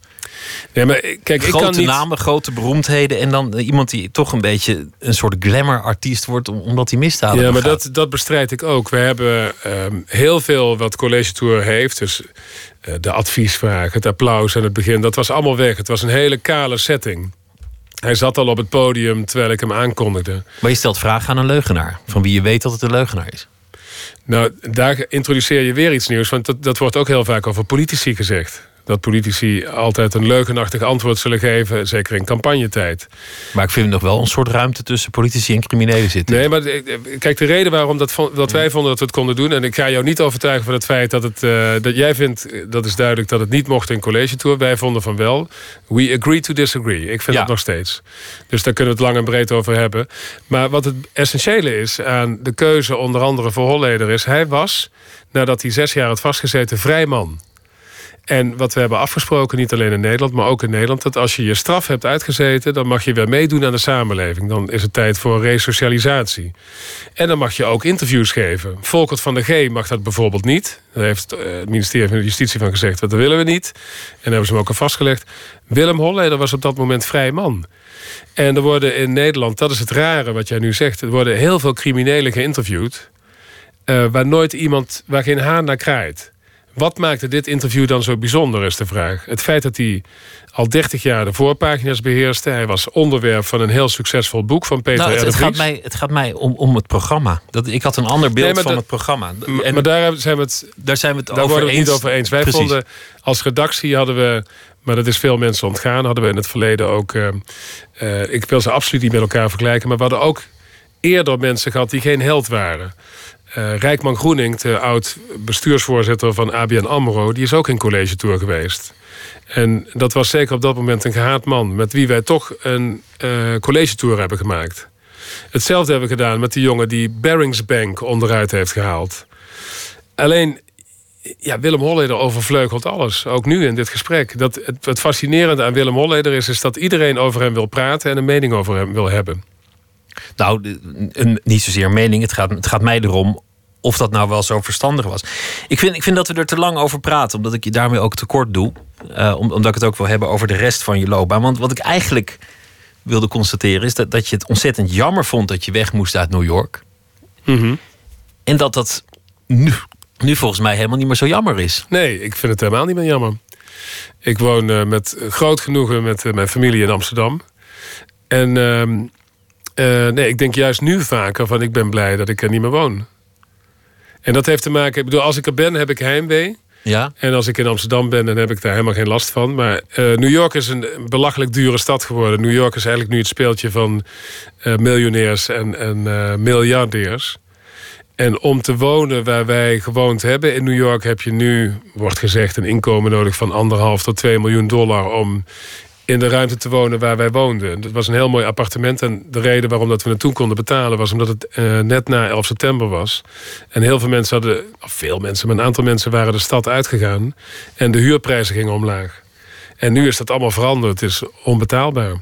Maar je, je houdt van de Amerikaanse droom. Mensen die, die iets najagen. Ja. Die, die hun angsten overwinnen en, en die zichzelf maken tot iets dat ze nooit hadden gedacht dat ze zouden kunnen zijn. Wat is jouw Amerikaanse droom? Ja, ik eh, prijs me gelukkig om te zeggen dat ik die leef. Op dit moment. Om een enker te zijn van, van succesvolle programma's? Ik vind Nieuwsuur een waanzinnig mooi programma om voor te werken. Ehm, Het, het simpele feit dat je iedere avond uh, vooraan staat in de verslaggeverij. Ik bedoel, ik sta niet letterlijk waar de verslaggevers van Nieuwsuur staan natuurlijk. Maar af en toe mag ik dat nog doen. Dus ik ben anderhalf week geleden naar Iowa geweest. Nou, dat vind ik geweldig. Maar ik vind het ook heel leuk om het in de studio te doen. Uh, dus Nieuwsuur is fantastisch. College Tour is zeer inspirerend. Uh, wie er ook zit. Niet wie er ook zit, maar ook al is het Willem Holleder, is het heel erg spannend. Of, of de Dalai Lama die dan een soort humanitaire held is... maar dat het, dat het eigenlijk niet zo'n heel leuk interview wordt. Nee, maar um, de afgelopen weken, we zijn net weer begonnen met het seizoen. Hebben, ja, ik bedoel, eh, Jane Goodall, onwaarschijnlijk inspirerende vrouw. Herman van Veen, idem dito, inspirerende man. Dus dat is heel mooi. Nou, ik kan een boek schrijven en uh, gisteren het correspondence dinner, dat is eigenlijk uh, te veel allemaal in combinatie met elkaar. Maar toch is het heel spannend om te proberen. Nog even naar de Amerikaanse verkiezingen. Want, want we hadden een soort analyse van wat er deze week gebeurde. Dan, dan is er nog die ene mogelijkheid die, die opdoemt. Namelijk, wat als het gewoon Donald Trump wordt? Hij doet het onwaarschijnlijk goed. Tot nu toe zegt iedereen: ja, hij doet het nu goed, maar straks als het serieus wordt, dan zijn mensen die fouten van hem wel zat. Of gaan ze met hun hoofd stemmen, niet met hun hart of hun onderbuik. Maar wat als het nou gewoon gaat gebeuren? Donald Trump wordt president. Ja, ik heb geen idee hoe dat dan eruit gaat zien. Uh, kijk, Donald Trump is natuurlijk veel slimmer dan heel veel mensen denken nu. Je krijgt nu de one-liners over laten we het land sluiten voor alle moslims die hier naar binnen proberen te komen. En, en tegen de vrouwen, tegen de Latino's, nou ja, ga, ga maar door. Ja, maar kijk, Donald Trump heeft een prima opleiding genoten. Uh, is zeer succesvol met het bouwen van tamelijk lelijke gedrochten in New York. Maar goed, het is wel iemand die weet hoe die dingen voor elkaar moet krijgen. Hij heeft natuurlijk veel internationale ervaring ook. Hij bouwt ook dit soort paleizen en uh, golfbanen in Schotland en in Abu Dhabi en weet ik veel waar allemaal. Dus hij weet wel iets van de wereld. Maar hij weet ook nog hoe die campagne moet voeren. Dat laat hij nu allemaal niet zien. Dus hij is bezig met eh, de poëzie waar ik net over had. Lelijke poëzie, maar wel effectieve poëzie. En daar vangt hij veel mensen mee. Maar het is niet zo, denk ik, mocht hij in het Witte Huis komen... dat hij doorzet wat hij nu laat zien. Dan, dan komt de bestuurder in beeld van een groot bedrijf. En ja, het rare is in Amerika, Ronald Reagan, daar dacht iedereen van... dat is de grootste idioot die het Witte Huis ooit van binnen heeft gezien. En die wordt nu gewaardeerd omdat sommigen zeggen van... ja, hij heeft ervoor gezorgd dat de, de muur in Berlijn uh, omgevallen is... en dat uh, Gorbachev uh, zich overgaf aan perestroika. Je weet het ook niet. Dat is een succesvolle president. Tegelijk van, van George W. Bush zei iedereen ook van... dat is de grootste idioot die iedereen ooit heeft gezien... en dat heeft hij nog best een beetje waargemaakt. Maar het was geen domme man. Zeker niet. Uh, maar hij heeft wel hele domme beslissingen genomen. En hij heeft zich laten adviseren door de verkeerde mensen. En zelfs zijn vader heeft gezegd... je moet niet luisteren naar Dick Cheney en Donald Rumsfeld. Die zijn gevaarlijk. En dat heeft hij genegeerd. Omdat hij aan zijn vader wilde laten zien... maar ik kan het beter dan jij. Want jij bent gestruikeld. Je hebt maar één termijn gehad van vier jaar. En ik ga de acht, acht, termijn, de acht jaar volmaken. Dat is hem ook gelukt, maar met desastreuze gevolgen.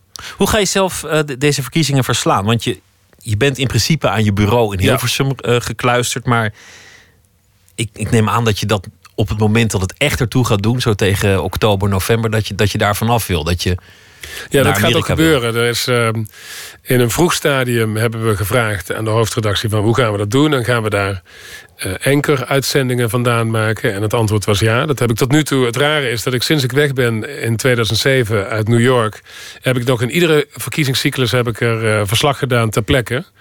En we hebben nu een ruimte gehuurd in New York waar we uitzendingen kunnen maken. En dat gaan we drie dagen doen. De dag voor, de dag van en de dag na de verkiezingen. Dus 7, 8 en 9 november in New York. Dat wordt uh, ongetwijfeld hele spannende televisie. En het wordt een heel spannend moment in de, ja, het gekke is dat de, geschiedenis. De mensen die nu uh, de, de frontrunners zijn... dat is Hillary Clinton nog steeds, Bernie Sanders en Donald Trump... die komen allemaal uit New York. En ook al is Sanders is die dan een uh, senator uit Vermont... maar hij komt uit Brooklyn... En uh, Hillary is natuurlijk niet geboren in New York, maar zij was senator voor New York. En haar campagnekantoor zit ook in Brooklyn. En dan hebben we nog uh, Donald Trump en zijn campagnekantoor zit op Fifth Avenue in de Trump Tower. Dus dat, dat is ook nooit eerder voorgekomen. Dat New York de hoofdrol speelt in, in de Amerikaanse ja. verkiezingen. En Washington helemaal niet. Ik ben heel benieuwd wie het gaat worden. Het is nog vroeg, alles kan nog. Twan Huis, dank je wel dat je te gast wilde zijn. De Clintons is uh, de titel van het uh, boek. Zometeen gaan we verder met uh, Nooit meer slapen. Aafke Romein komt langs om te praten over haar nieuwe album. Je doet je best. Maar Thomas Heerma van Vos schrijft een verhaal bij de voorbije dag. En Botte Jellema maakt een radio-essay over de wijze waarop meningsverschillen tegenwoordig worden uitgevochten. En dat gaat dan vooral over één zin die vrij vaak schijnt te zijn opgedoken. Daar moet een piemel in. Dat allemaal zometeen in Nooit meer slapen. U kunt ons volgen via Facebook en Twitter, het VPRO NMS. Tot zometeen.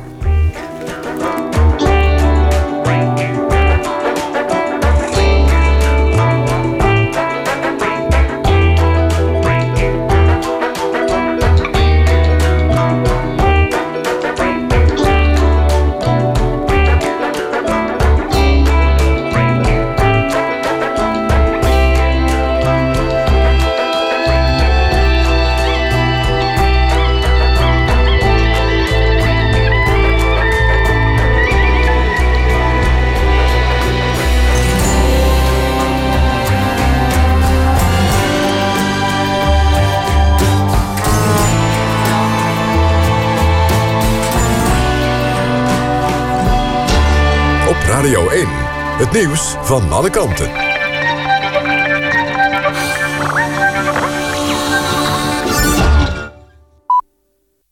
Het is 1 uur, Waterwalgemoed met het NWS Journaal. Premier Rutte erkent dat de aanpak van de vluchtelingenstroom naar Europa... nog niet genoeg heeft opgeleverd. Maar de premier is het niet eens met de oppositie in de Tweede Kamer... dat hij het oplossen van de problemen te rooskleurig voorstelt... In het Kamerdebat over de asielzoekers verweet de oppositie Rutte dat hij met te optimistische voorspellingen het Nederlandse draagvlak voor de opvang omlaag brengt. Een paar weken geleden zei de premier dat het aantal vluchtelingen van Turkije naar Griekenland binnen twee maanden naar nul kan worden gebracht. De NS zet op korte termijn 200 extra mensen in op treinen na 10 uur s avonds. De extra inzet wordt deels betaald uit een bedrag van 10 miljoen euro... dat staatssecretaris Dijksma eenmalig uittrekt... voor veiligheid in het openbaar vervoer. Het bedrag is ook bedoeld voor flexibele veiligheidsteams... die s'avonds in treinen en ander openbaar vervoer kunnen worden ingezet. In Taiwan is het dodental van de aardbeving van een week geleden gestegen tot 67. Er zijn nog 57 vermisten. De meeste slachtoffers zaten in de flat die was ingestort. Er is bijna geen hoop meer dat er nog overlevenden worden gevonden. Vandaag werd uit het puin nog wel een poedel gered. De Rotterdamse burgemeester Abu Talib is niet blij met de particuliere opvang van een groep bedreigde vluchtelingen in zijn stad. De groep homo's en transgenders was weggepest uit het AZC in Alphen aan den Rijn. Sympathisanten betalen hun tijdelijke opvang in Rotterdam. Abu Talib is bang dat andere vluchtelingen gaan zeggen dat ze homo zijn... om ook een speciale behandeling te krijgen.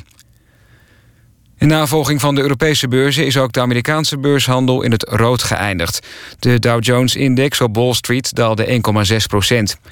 In Europa waren de verliezen afgelopen dag nog groter. De AEX in Amsterdam sloot 3,1 procent lager. Beleggers houden zorgen over de wereldeconomie en de lage olieprijzen. Het weer vannacht is het op de meeste plaatsen droog en klaart het op. Er is kans op lichte vorst en lokaal kan er een mistbank voorkomen. Overdag is er aardig wat zon en dan is het een graad of 6. Dit was het NMS Journaal. NPO Radio 1. VPRO. Nooit meer slapen.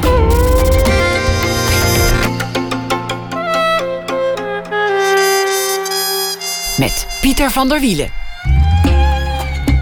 Thomas Herma van Vos is uh, schrijver, debuteerde in 2009. Heeft inmiddels meerdere boeken geschreven. Deze week zal hij elke nacht een verhaal voordragen over de voorbije dag. Goedenacht, Thomas. Goedenacht, Pieter. Nou, vertel eens over de voorbije dag. Nou, ik, ging naar, ik ben een groot filmliefhebber en ik ging naar de film The Revenant... Uh, waar al veel over gezegd en geschreven is. En die is ook getipt als uh, grote kandidaat voor de Oscars. En vaak heb ik bij dat soort films dat ik de bioscoop uitloop en denk ja, is dit het nou allemaal?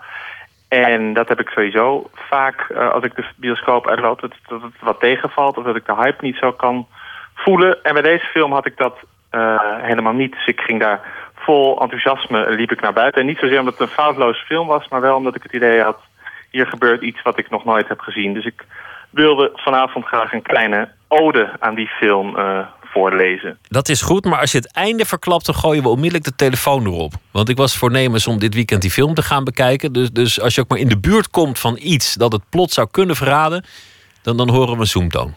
Ja, dat is goed. Ik zeg hooguit dat het... Uh, nee, ik zeg helemaal niks. Ik ga hem voorlezen. Dankjewel. Ik verklap niks. Heel soms verschijnen er films die de mogelijkheden van cinema oprekken... die een nieuwe standaard zetten en waarvan je meteen weet... hier zullen toekomstige regisseurs en bioscoopbezoekers altijd naar terug verwijzen. The Godfather was zo'n film, episch, zorgvuldig verteld... met hard geweld en tegelijkertijd toch volop aandacht voor familieperikelen. Toy Story, een heel ander genre, was ook zo'n eikpunt. De eerste film die volledig met computers werd gemaakt... toegankelijk voor kinderen en ondertussen ook nog volop aandacht voor de psychologie. Alle kinderfilms nadien zijn in essentie hierop geënt. En nu is er The Revenant. Een toekomstige maatstaf als het gaat om visuele overtuigingskracht. Het verhaal is eenvoudig. Tijdens een expeditie in de Amerikaanse wildernis in 1823 wordt Hugh Glass aangevallen door een beer. Zijn gezelschap laat hem voor dood achter. Met veel moeite houdt Glass zichzelf toch in leven en hij zint op wraak. De plot is weinig verrassend. Psychologisch gezien valt er ook het een en ander op de film aan te merken. Maar dat doet er bij deze film, doet er bij The Revenant helemaal niet toe. Het gaat namelijk om dat visuele. Dat is zo overweldigend en niet zozeer dankzij 3D-trucage, niet dankzij een spervuur aan effecten. Nee, juist door de zekere ingetogenheid die er van de film uitgaat. In de openingsscène, langdurig gevecht, wordt alles in beeld gebracht aan de hand van bijpersonages. In hele lange shots worden ze vanaf hun schouder gevolgd, alsof we een documentaire kijken. En zodra een personage overlijdt, richt de camera zich in één take op een nieuw figuur, een nieuw bijpersonage, dat we dan ook weer van nabij volgen, tot die weer overlijdt, enzovoorts. En ook als die eerste scène is afgelopen, voelt het alsof je midden in de actie blijft staan. Alsof je kijkt naar wat niet door iemand bedacht of vormgegeven is, maar iets wat op dat moment echt gebeurt. Dat heeft ook te maken met die decors, die zijn prachtig vormgegeven. Nooit zag ik zulke levensechte sneeuw, nooit zag ik zulke donkere bossen. Het was een omgeving die mij in mijn bioscoopstoel zelfs koud deed voelen. Wanneer Klaas wordt aangevallen door een beer, volgt er een gevecht dat minuten duurt... en waarbij niets ook maar enigszins getrukt of geschipt overkomt. Ik ken geen film waarin zo'n verstild gevecht zo nadreunt. Geen groot drama, geen opgepompte muziek, geen tekst. Woorden zijn ook helemaal niet nodig. Het gaat om die beelden, die steeds blijven nadreunen. Dat verstilde, dat grauwe universum. Toen ik jong was, werd gezegd dat bioscopen zouden verdwijnen... door internet, door dvd's. Maar in 2015 boekte de Nederlandse bioscoop een recordomzet. Werd laatst bekendgemaakt. The Revenant laat zien waarom. Het is zo'n film die aantoont waarom bioscopen altijd zullen blijven bestaan. Dat sommige verhalen op groot scherm het beste verteld kunnen worden. Nou, niks verklapt, toch? Nee, niks verklapt. We kunnen gewoon nog naar de, naar de film. Het is ook een uh, ode aan de cinema. Ander groot nieuws vandaag was dat uh, de theorie van Einstein bewezen is. Dat zwaartekrachtsgolven ineens bestaan. Dat vond, vond ik ook zo mooi. Vind, vind je niet dat, dat dan iets 100 jaar geleden is bedacht... en dat dan na 100 jaar het bewijs volgt? Dat iemand ja, dat, dat, gewoon. Dat las ik las alleen een kop hoor. Maar dat, uh... dat iemand met een schriftje en een pen iets, iets in elkaar knutselt, gewoon in zijn hoofd. En dat dan honderd jaar later met al die machines die ze nu hebben, het ook inderdaad zo blijkt te zijn. Ja, ja, ja, ja. ja. Dat is. Uh... Ik kan er verder nou, ook niks zinnigs over zeggen, zeggen, maar ik vind, vind het gewoon een heel mooi blijmakend gegeven. En dan weten we nu dat ruimte en tijd zonder elkaar niet kunnen bestaan. En dat zwarte gaten wel gaten detecteerbaar zijn en dat het universum dus wel degelijk een begin heeft. Zoiets was het. Ja, ik heb alleen de kop gelezen, moet ik zeggen. Maar het is inderdaad wel wat ander nieuws dan dat uh, toch soms wat kleine alledaagse uh, Piet Luttige in de, in, de, in de politiek. En alle, het moddergegooid dat er ook is. Ja, dit, dit, dit, blijft. En The Revenant blijft ook, om toch maar even een geforceerde link te leggen. Heel mooi, want hij kreeg ook uh, niet voor niks kennelijk lovende recensies. Ik ga hem nog bekijken. Ja, Thomas... dat, uh, dat is je geraden nu. Ja, dankjewel. Goeienacht. Ja. En ja, graag uh, morgen weer een verhaal. We gaan luisteren naar uh, Luther Dickinson samen met soul-legende Mavis Staples. En het nummer heet Ain't No Grave.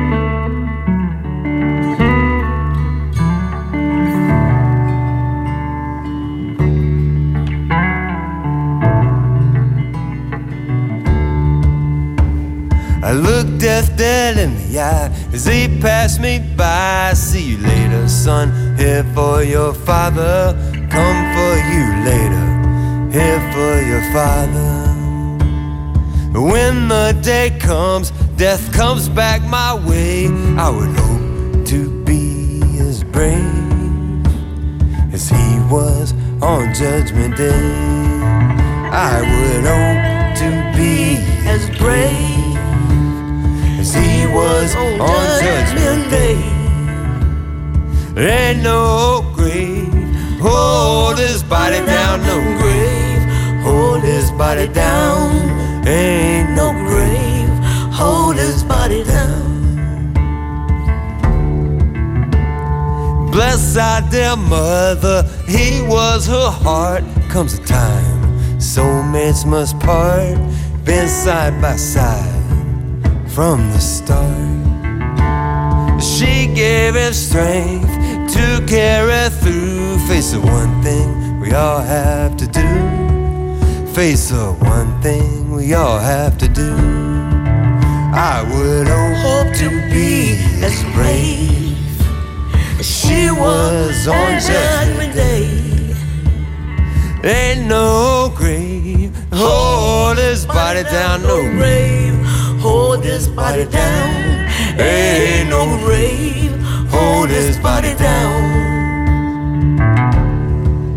It has been my fortune to know truly great men. I've heard the music of the spheres. I've heard the music of the spheres.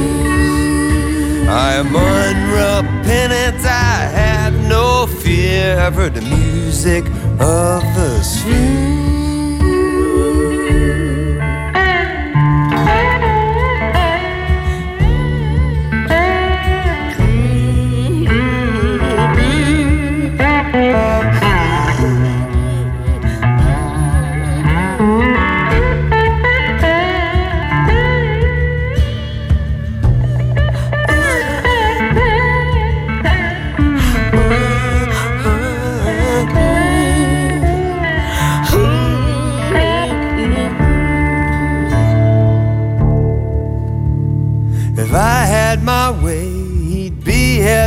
Today to sit down the piano and play. Sit down at the piano and play. See him in the face of my newborn baby child. Wheel of time spinning in the sky. Baby girl looks me straight in the eye. I would hope to be as brave as she was on Judgment Day. Ain't no grave, hold this body down, ain't no grave, hold this body down. Ain't no grave, hold this body down. Ain't no grave, ain't no grave. Hold this body down, no. No, no, hold this body down. Ain't no grave, hold this body down. Van het album Blues and Ballads, Folk Singers Songbook Volume 1. Het uh, stuk Ain't No Grave. Luther Dickinson was het samen met Mavis Staples.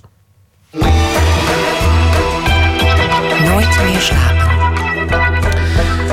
Zometeen een uh, gesprek met uh, journalist, muzikant en schrijver Aafke Romein. Niet zo lang geleden deed zij stof opwaaien door een artikel te plaatsen op het wereldwijde web met als titel Voer voor piemelpsychologen. En daarin wond zij zich op om de trend om zodra iemand iets zegt en dan vooral als het een vrouw is, te roepen: daar moet een piemel in. Dat was weer reden voor onze verslaggever Botte Jellema om een persoonlijk radio-essay, een bespiegeling over die kwestie te maken. Dit verhaal begint met Jan Roos. Die is verslaggever van het weblog Geen Stijl. En hij is ook fanatiek twitteraar. Het is zaterdag 30 januari als op de site van Vrij Nederland... een nieuwe column van Simone van Saarloos verschijnt. Ze schrijft over haar verblijf op Ameland... en het gaat over de vraag wat de invloed van de dingen om ons heen op onszelf is... en hoeveel invloed wij daar zelf weer op hebben. Filosofisch, literair, relativerend... Jan Roos las het artikel en twittert daarna... Kan iemand haar een beurt geven? Vrijwillig dan, hè? Schrijfster Aafke Romein verzamelt de reacties daarop. Barbatum 67 valt Jan Roos bij. Vlag over de kop en voor volk en vaderland. Zuivere Zuivel zegt dat hij het alleen anaal wil. Koentje 4242 schrijft... Voor 1000 euro mag ze me pijpen. Ja, nou in eerste instantie toen ik het zag, klikte ik het eigenlijk gelijk weg. Dit is schrijfster Simone van Salos. Toen zij de tweet las, was ze net begonnen aan een nieuwe column. Dus ik, ik, het, het raakte me toch ook echt fysiek. Dat ik daar zo. Dat ik dus in mijn eigen ruimte was. eh, een gedachte aan het formuleren was. En dat in die gedachte ja, drong zeg maar de, de, de abstracte piemel van Jan Roos en zijn volgers binnen. Zo van dat ik die dan maar in mij moest hebben of zo. Ja, en ik, het is niet echt dat ik dus werkelijk fysiek dat dan voor me zag. Maar ik voelde wel. Ze voelde wel dat wat er nu tegen haar werd gezegd... zo vaak tegen zoveel vrouwen wordt gezegd. Maar het had inderdaad helemaal niets met het stuk te maken. Dus er is geen enkele inhoudelijke verdediging mogelijk. En ik denk dat dat in zekere zin het pijnlijke is. Want het is niet zozeer dat ik bijvoorbeeld. Het is niet dat ik bang werd van. Oh jee, eh, nu zal het fysiek op me afkomen of zo. Maar toch voelde ze zich in de verdediging geduwd. De verdediging van zichzelf of de vrouwen. Is het humor om naar een vrouw te roepen dat er een piemel in moet? Uit angst voor agressie. Uit angst voor represailles. Dit kreeg Dasha Abres te horen bij een inspraakavond over een mogelijk toekomstig AZC in Steenbergen. Jullie willen gewoon piemel hebben! Jullie willen een piemel! Ah, jullie kunnen geen piemel krijgen, want jullie zijn lelijk! Dit riep Fabian naar een paar vrouwen die in Spijkenisse tegen de aanwezigheid van Geert Wilders protesteerden. Met een kleuter op zijn arm.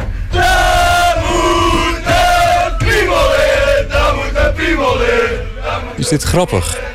Moet je hier als vrouw tegen kunnen? Volgens mij was het Wittgenstein, maar goed, maakt niet uit wie het was. eh, die zei dat eh, humor is als een spel. En je gooit een balletje over. En als iemand niet lacht, dan vangt iemand eigenlijk dat balletje niet. En dan onderbreekt diegene dus het spel. Als je niet lacht, dan maak je de afzender eigenlijk bang, zegt Simone. Want als je het opgegooide balletje niet vangt, zeg je in feite: Ik vind jouw balletje niet waard. Als het in het maatschappelijke debat in Nederland gaat over racisme of over seksisme of een andere vorm van discriminatie, dan doen we dat steeds aan de hand van een grap. Dus of het nou is Gordon die over die eh, Chinese rijst of zoiets eh, een grap maakte. eh, of, of zelfs, zelfs een symbool als Zwarte Piet. eh, wat dan zo van, ja, het is toch gewoon gezellig.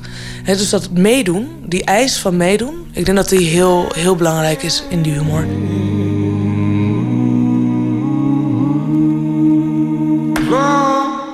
Het is wel typisch dat er dus steeds gezegd wordt dat er een piemel in moet. Het is net echt alsof de jaren zeventig herleven.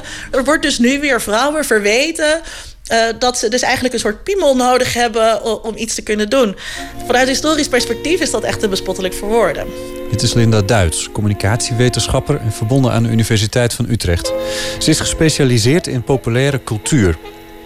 Zingen of schrijven dat er een piemel in een vrouw moet, is in haar ogen seksistisch. Eigenlijk net een beetje als wat met de vrouwenbeweging gesteld werd. Hè? Van het is nu klaar, de emancipatie is af.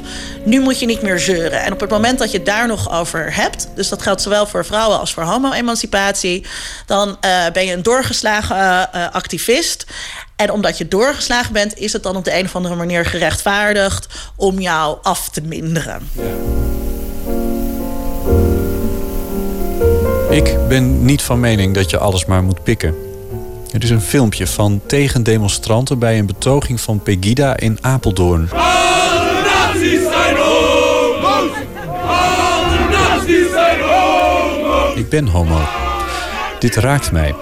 Niet zomaar, maar het voelt als een steek in mijn maag. Moet ik dit grappig vinden?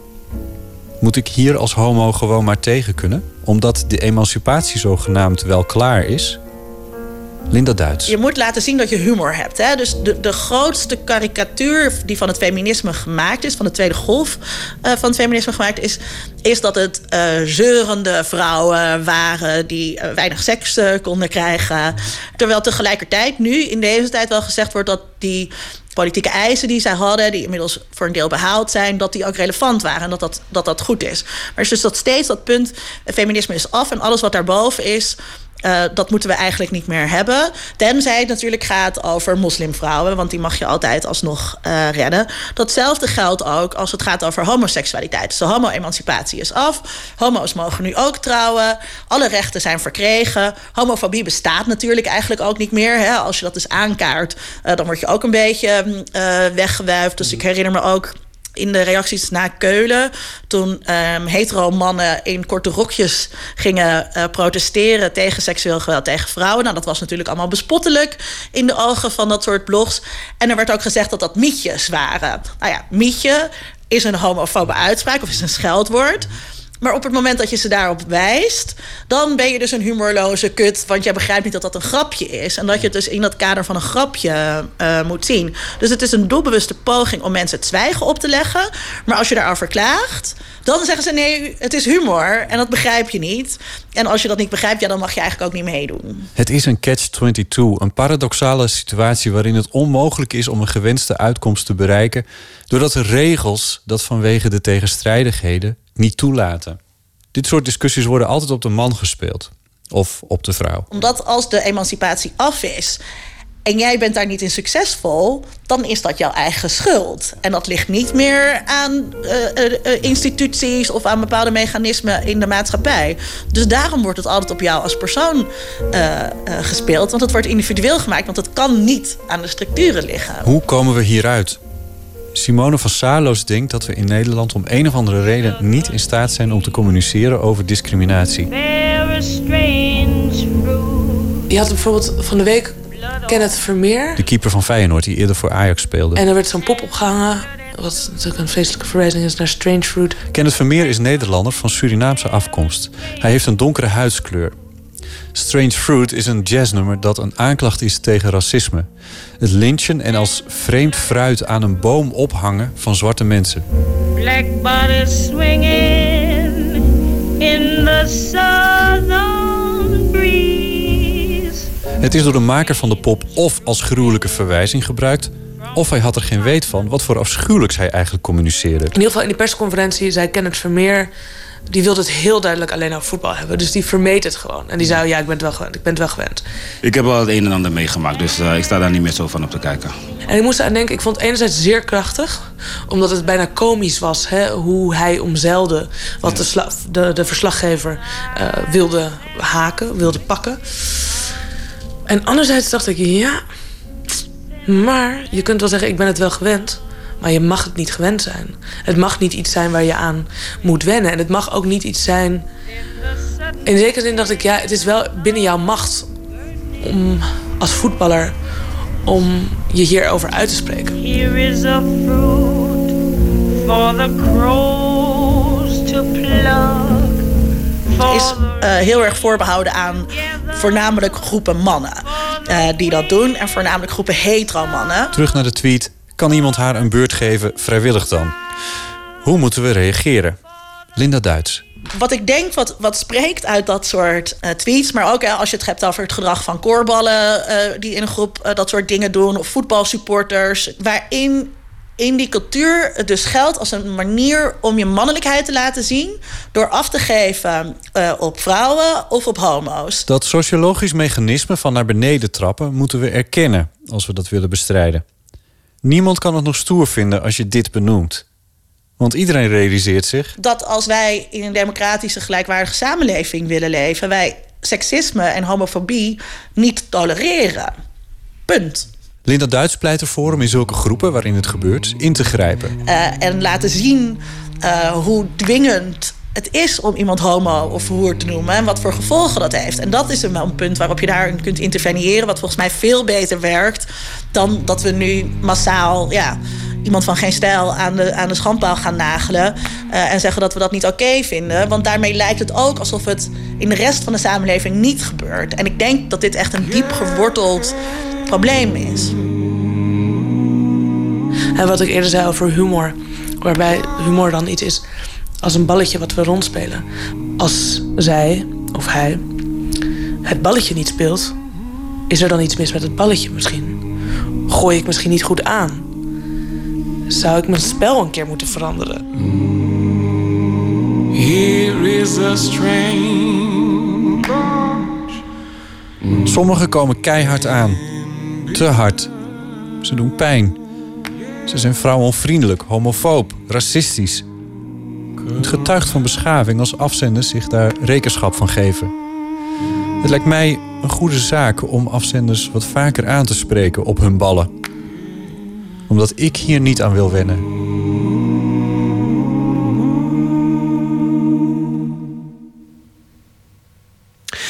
Een persoonlijk radio-essay, een bijdrage van Botte Jellema... met daarin Simone van Saarloos en Linda Duits. Botte vroeg nog om een reactie van Jan Roos...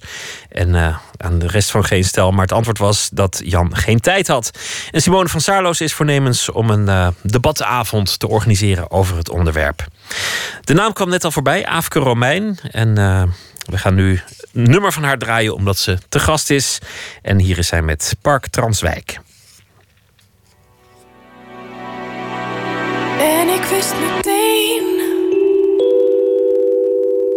Ik wil zwemmen in jouw hoofd tot vijf uur. Daarna zien we wel weer verder. En ik wist op de vensterbank achter jouw ogen Sanseveria's en een dekentje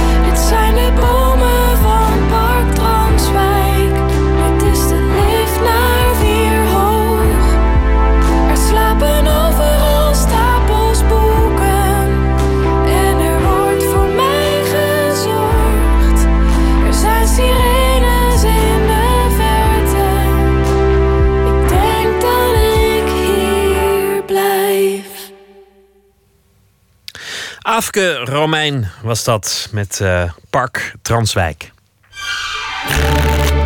Open kaart.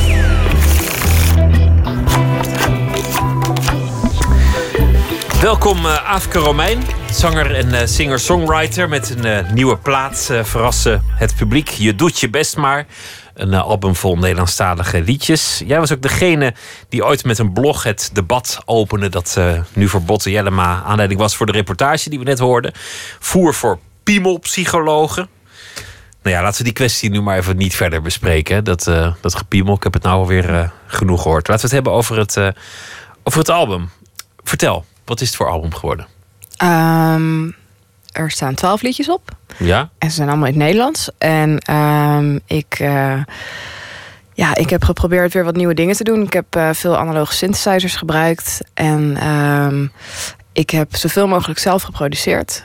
Dat was een beetje mijn doelstelling.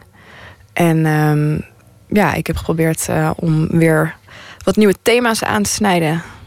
Laten we beginnen met die analoge synthesizers. Want dat, dat, is, dat is grappig dat dat moment ooit zou komen dat mensen heel erg naastig op zoek gaan naar, naar dit soort oude instrumenten. Waar vind je die nog?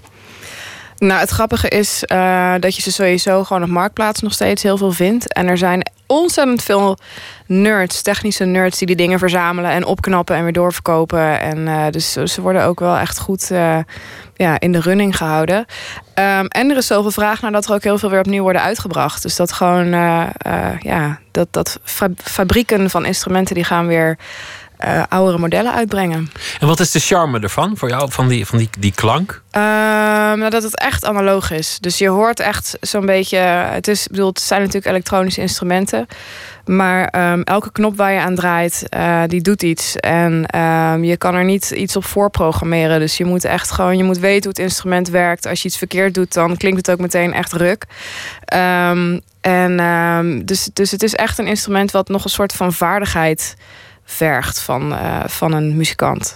Maakt het ook andere muziek als je, als je zo'n ander instrument tot je beschikking hebt? Want het maakt natuurlijk ook uit of je vanaf een gitaar of een piano componeert. Maar maakt het dan ook nog uit of het een analoge synthesizer is of, of gewoon een digitaal toetsenbord? Ja, nee, ontzettend. Ik heb mijn vorige twee platen eigenlijk allemaal geschreven gewoon aan een piano. Gewoon een, een, echte, echte piano. En um, ja, het is te gek om, om met, dat, met andere geluiden te werken. Omdat je dan, uh, doordat je echt zo'n ander arsenaal aan materiaal tot je beschikking hebt, uh, ga je opeens disco-hits van twee minuten schrijven in plaats van piano-ballads van acht minuten, bewijzen van. Dus het, het, het verbreedt je spectrum gewoon enorm. De thema's. Je zei, ik heb weer een ander arsenaal aan thema's uh, opgediept. Yes. Wat, wat, zijn, wat zijn de thema's op dit album? Um, nou ja, een belangrijk thema is, uh, is gender. En um, dan niet alleen zeg maar, de, de piemelproblematiek waar ik het al eerder over had. Maar uh, vooral het, uh, ja, het verschil tussen mannen en vrouwen. En wat het betekent om een soort van vast te zitten in één lichaam. Dus het feit dat je eigenlijk nooit kunt kiezen um, wat je bent. Want ja, je bent nou eenmaal iemand. Um, en, en daar zit een heel pakket aan gedragingen en verwachtingen al aan vast. Ja, dat denk ik wel. En um, ja, ik, ik, ik verlang er al mijn hele leven naar om een keer gewoon te kunnen ruilen voor een dag. Om gewoon eens wakker te worden en te kunnen denken: Nou, vandaag ben ik een jongen of een man. Of, uh... Wat zou je doen als je zou wakker worden en je was voor één dag een, een man?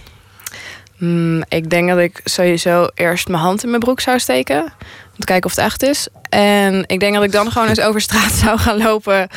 Uh, om te kijken hoe mensen naar je kijken en hoe ze tegen je praten en hoe anders dat is. En um, ja, ik denk dat dat al zo ontzettend interessant zou zijn. Gewoon de normale dingen te doen, maar dan als man. Uh, ja, dat is eigenlijk waar ik vooral gewoon heel nieuwsgierig naar ben. Van hoe is dat? Andersom heb ik het nooit gedacht, maar, maar stel dat je één dag een, een, een vrouw en dan vooral een jonge en een mooie vrouw zou zijn, dan, dan denk ik dat ik aan het eind van de dag heel moe thuis zou komen.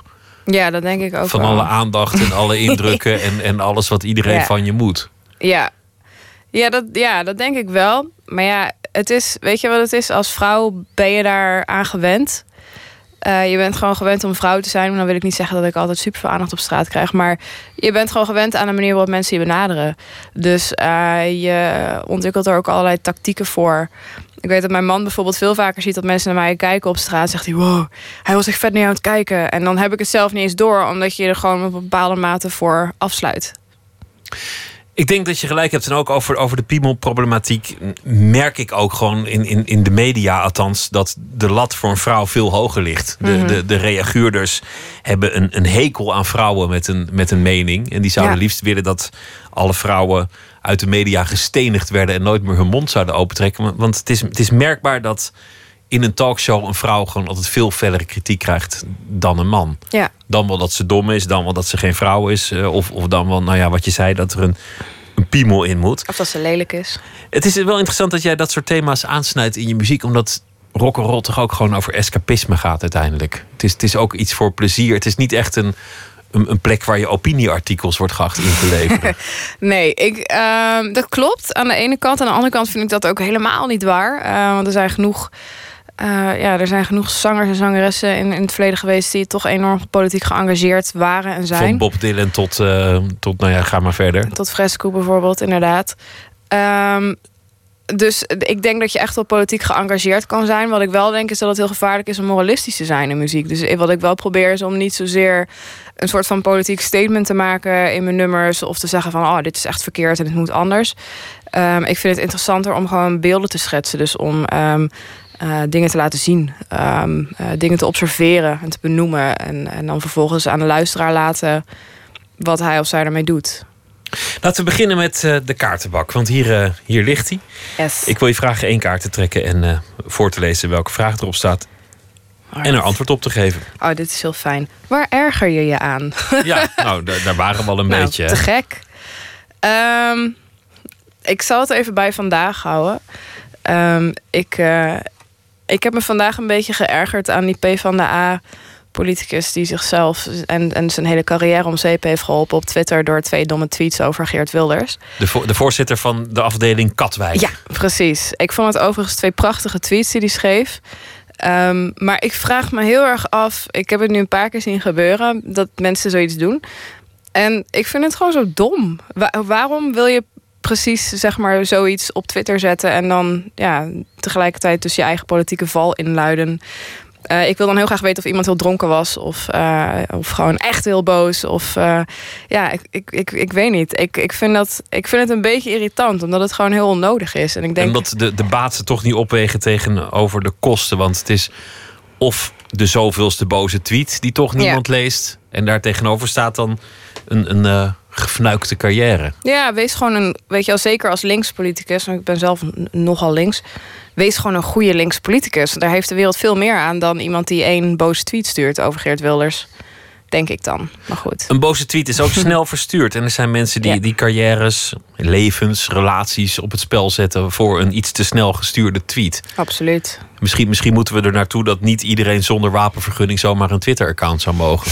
Ik zou daar wel voor zijn. Ja, ja het, zou, het zou wel een hoop leed schelen, denk ik. Ja, tegelijkertijd, ik vind het heel dubbel, want ik vind het ook wel weer heel mooi aan Twitter dat er geen censuur is. Dus dat het eigenlijk het enige sociale medium is waar alles kan en mag en gebeurt. En ja, dat levert ook wel een hoop rommel op. Maar ehm, als we het dan toch over erger hebben, ik vind, het, ik vind het misschien nog wel veel irritanter dat Facebook en Instagram eh, al je content vanaf flikkeren zodra ze denken dat ze een tepel zien ergens. Dat vind ik echt van een paternalistisch niveau waar ik helemaal niks van snap. Dus, eh, nee, daar, ook, goed. ook daar heb je weer gelijk in. Trek nog een kaart. Yes.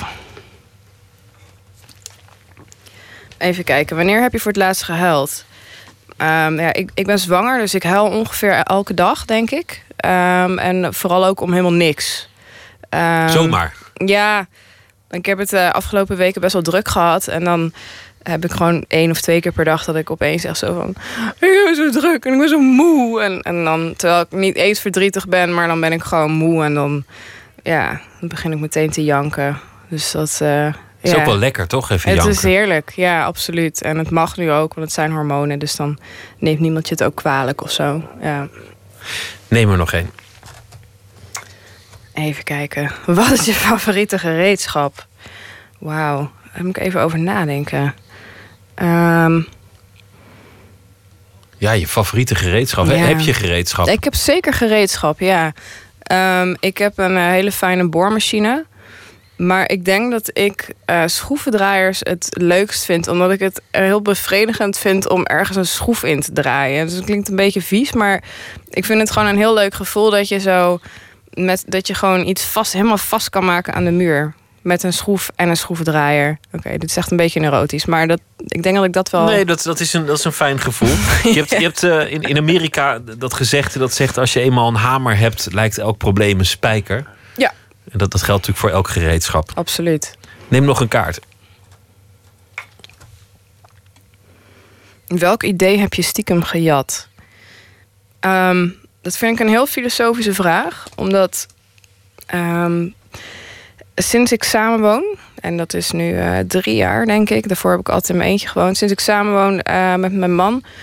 ehm, weet ik nooit meer precies wat nou mijn idee is en wat niet. Want ik praat heel veel met hem en hij is filosoof. En wij zijn eigenlijk de hele dag bezig met sparren. Dus met dingen abstraheren, met duiden. Met, dus elk gesprek wat we voeren gaat vrij snel de diepte in. En ik heb heel vaak het idee, als ik dan weer met een idee voor een artikel kom of zo, dat ik denk van ja, ik weet eigenlijk niet meer of ik dat nou zelf had bedacht. Of dat het in een gesprek is ontstaan. Of dat het zijn idee was.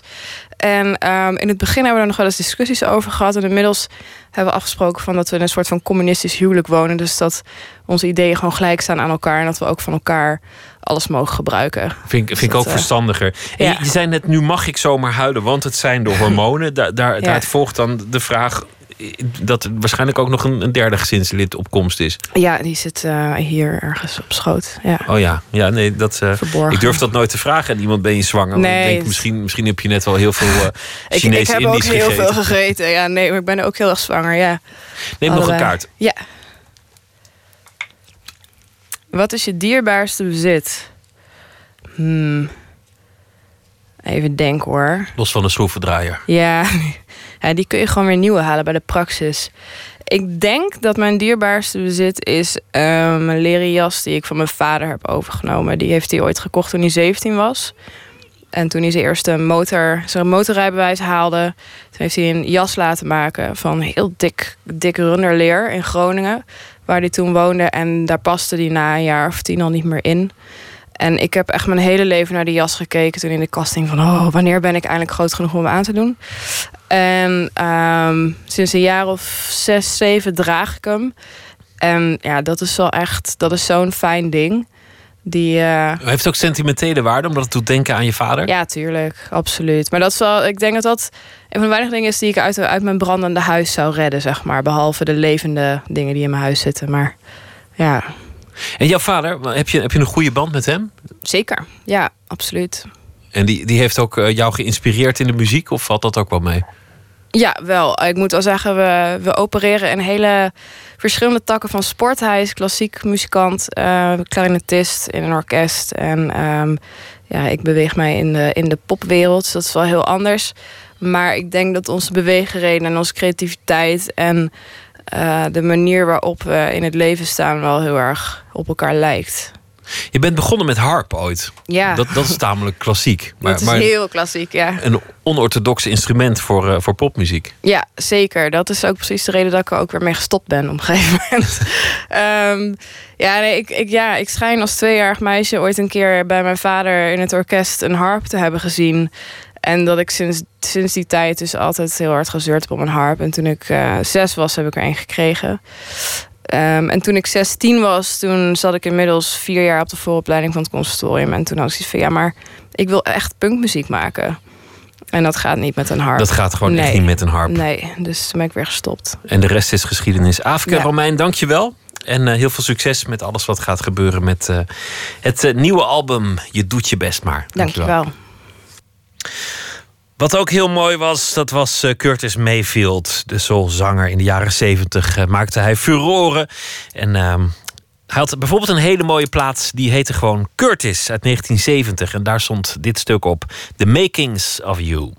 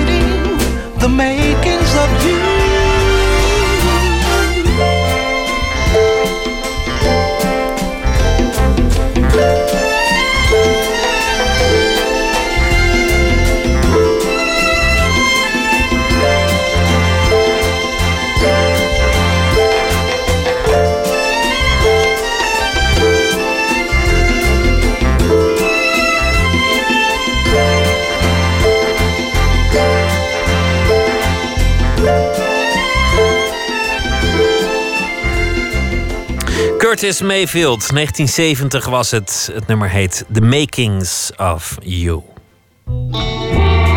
Nooit meer slapen. Het filmfestival in Berlijn opende vandaag met de film Hail Caesar. Een lang verwachte film van eh, de Coen Brothers met eh, George Clooney en Scarlett Johansson. Floortje Smit is onze nachtcorrespondent. Goeienacht, eh Floortje. Goeienacht, Pieter. Hail Caesar, is het wat? Ja. Nou, het is in ieder geval een hele goede openingsfilm voor een filmfestival, eh, vind ik zelf. De Gebroeders nou ja, die ken je van eh, No Country for Old Men en Inside Llewyn Davis. En dit zit meer een beetje in hun eh, komische hoek. Eh, het is een film die eigenlijk een ode is aan het Hollywood van de jaren 50. Dus echt de hoogtijdagen dat mensen nog en naar van die oudheidsspektakelfilms gingen en naar van die zwemfilms. En, eh, en je zei al, ja, Scarlett Johansson die is een soort, die speelt een, een soort zeemermin-actrice. Eh, George Clooney is een Romein en Channing Tatum is een tapdanser. Dus ja, gewoon meteen al leuk. Wil je juist een stukje horen? Nou, gaarne. Thank you all for coming. The studio needs your help. Our biggest star has been kidnapped. This is bad for movie stars everywhere. Hail Caesar is everything you could ever want in a Coen Brothers movie. How long since your last confession? 27 hours. It's really too often. You're not that bad. It has crime and passion, mystery and intrigue. With an all-star cast. You sure he's the father? Yeah, yeah, absolutely he's the father. Pretty sure. Hail Caesar. Rated PG-13. Ja, is het nou een goede film? Ja, ik vind het persoonlijk niet de beste films van de Gebroeders Coen. Maar andere mensen vinden het wel heel erg goed. En, en wat ik zei, het is vooral een heel erg een goede openingsfilm voor een festival. Want het is een, een ode aan de cinema. Het is eigenzinnig. Ehm, en het brengt, dat is ook heel belangrijk voor een filmfestival, sterren op de rode loper. Ehm, nou ja, het festival is nu nog geen dag oud. En ze hebben eigenlijk de grootste ster meteen al gehad met, eh, met George Clooney. Ehm, dit is de vierde keer dat hij samen met die gebroeders Coen samenwerkt. En hij speelt eigenlijk een soort ja, ouderwetse filmster die ontvoerd wordt. En dan in de handen komt van een groepje. Ja, ik wil er niet te veel over verklappen, moet je maar zien. Ehm, maar het is een hele bijzonder ja, dom, dom personage. En ja, dat vond eigenlijk eh, Clooney juist heel erg leuk, vertelde hij tijdens de persconferentie. I've done now four films with these guys, and every time they send me uh, a script, uh, you know, they say you're going to play a knucklehead, and uh, and I'm always sort of willing to do it, but. I didn't really know I was going to be this stupid in the in a film, and the, every time, every time they send me a, a new script, I remember they sent me Burn After Reading, and they said we we wrote this part with you in mind, and he's like the biggest jackass who's got a sex toy in the basement, and I'm like, what's wrong with you people? and then they say, okay, now we got one. You're a willing imbecile who falls in with a bunch of writers who happen to be communists. So uh, I have greatly enjoyed how much fun they make of me. Ja, Floortje, het, eh, het festival noemde je al, nog geen dag oud. De Berlinale. Wat, hoe belangrijk is dat festival? Je hebt, je hebt Cannes, dat is natuurlijk het grote belangrijke festival. Maar, maar waar Ja. staat dit dan? Nou, Berlinale is net als Cannes en net als Venetië is een zogeheten A-lijstfestival. En dat betekent dat ze tot de belangrijkste filmfestivals ter wereld eh, behoren. Dus daar wil je eigenlijk wel zijn. Nou, de prijzen, dat zijn de Gouden Beren. Ehm, maar wat het, het interessante is aan de Berlinale is dat het een hele eigen signatuur heeft. Dat het probeert eigenlijk een mengeling altijd te maken van films met grote sterren erin en interessante makers die misschien nog niet zo heel veel hebben gedaan, maar die wel heel boeiend zijn. En wat het is, is het is eigenlijk een heel politiek festival. En het springt eigenlijk altijd in de bres voor filmmakers die bijvoorbeeld te maken hebben met censuur. En ehm, ze spreken zich altijd heel erg uit. En wat je bijvoorbeeld dit jaar ziet, is dat eh, Meryl Streep is eh, juryvoorzitter dit jaar. Voor het eerst bij een festival vertelde ze. Wat mij dan weer heel erg verbaasde. En eh, zij is heel erg uitgesproken het afgelopen paar jaar over gelijkheid voor vrouwen in de filmwereld. En er is een jury met een meerderheid van vrouwen. Dat is ook, dat is ook een zeldzaamheid. Dus daar willen ze echt wel een beetje een statement mee maken, denk ik. En ehm, in het, programmaboekje wat ik heb gekregen vandaag eh, benadrukt filmprogrammeur of de directeur van het festival, Dieter Koslik, die benadrukt ook dat het filmfestival is ontstaan in 1951. Dat is een tijd dat miljoenen mensen op de been waren in, in Europa. En ehm, eh, ja, daardoor heeft het eigenlijk altijd wel geprobeerd om mensen te verbinden en tot elkaar te brengen. En eh, dit jaar, zo vertelde hij dan ook in een eh, interview op de website, is het weer een jaar waar migratie en vluchtelingenproblematiek misschien wel meer dan eerder nog een hele grote rol gaat spelen. Uh, this year is a is very special one because uh, a lot of the films are dealing with migration. We know this because I mean this is in the couple of year uh, since a couple of years, but I mean this year it's pretty heavy. And but the difference is the filmmakers are not just making documentaries or just make a feature film about this. They have all different kind of genres how they approach this item, and when you have a bigger overview about our 432 films we show in the official program, you will see that the subject is um, we want to be happy. We, we have the right of happiness. We, we don't want to, yeah, we just want to be happy. Ach, ik ben dol op dit accent. Die man moet luisterboeken gaan maken. Als, als, hij de, als hij de Bijbel zou voorlezen, zou ik het nog als podcast willen hebben. En hij klinkt optimistisch, de, de directeur van het festival. Ja, ik moet eerlijk zeggen, ik klamp me daar een beetje aan, eh, aan vast, aan die woorden. Dat eh, iedereen maar gelukkig wil zijn.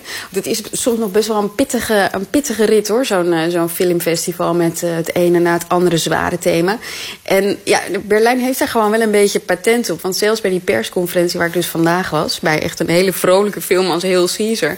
Weet je, dan komt ook weer alles langs. Donald Trump, vlu- vluchtelingenproblematiek, Darfur. En denk je dat die mensen daar toch ook zo'n draai aan kunnen geven tijdens zo'n persconferentie. Dat zijn de journalisten hè, die, die het dan eh, opleggen. En eh, ja, weet je, dan zijn, we dan zijn we eigenlijk dus nog maar net begonnen. Laten we de rest van de programmering even doornemen. Waar, waar kijk je zelf het meest naar uit? Nou, wat ik, ik, hou wel een beetje van politieke statements. Spike Lee komt en eh, Michael Moore. Nou, dat zijn twee hele uitgesproken activistische filmmakers. Dus dat, daar heb ik wel, wel zin in. Ehm, waar ik zelf heel veel zin in heb, is eh, de nieuwe film van Thomas Winterberg. Die heeft een hele persoonlijke film gemaakt over een commune. Ehm, morgen zie ik Jeff Nichols' Midnight Special. Wat een soort ja, intrigerende combinatie is van eh, science fiction en drama. En ik ben echt wel een fan van hem sinds Take Shelter. Dus ook daar ben ik heel erg benieuwd naar. Ehm, er zijn opvallend eh, wat documentaires in het competitieprogramma, zoals eh, Zero Days en eh Foca Mare. Inderdaad, een vluchtelingendrama, Italiaans. En het grappige is, het, eigenlijk een van de meest populaire films in de competitie... dat is A Lullaby to the Sorrowful Mystery. En dat is een acht uur durende, iets wat mysterieuze... vaak in zwart-wit gefilmde film van een Filipijnse regisseur, Love Diaz.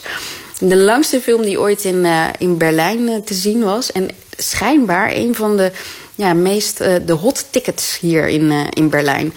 Nou, Nou, die wordt ik, op eh, woensdag. eh, ja, die wordt op woensdag vertoond. Ik, ja, dat is zo'n beetje de tijd dat de man met de hamer bij mij langskomt. Dus dan, eh, ja, ik hoop dat ik het volhoud.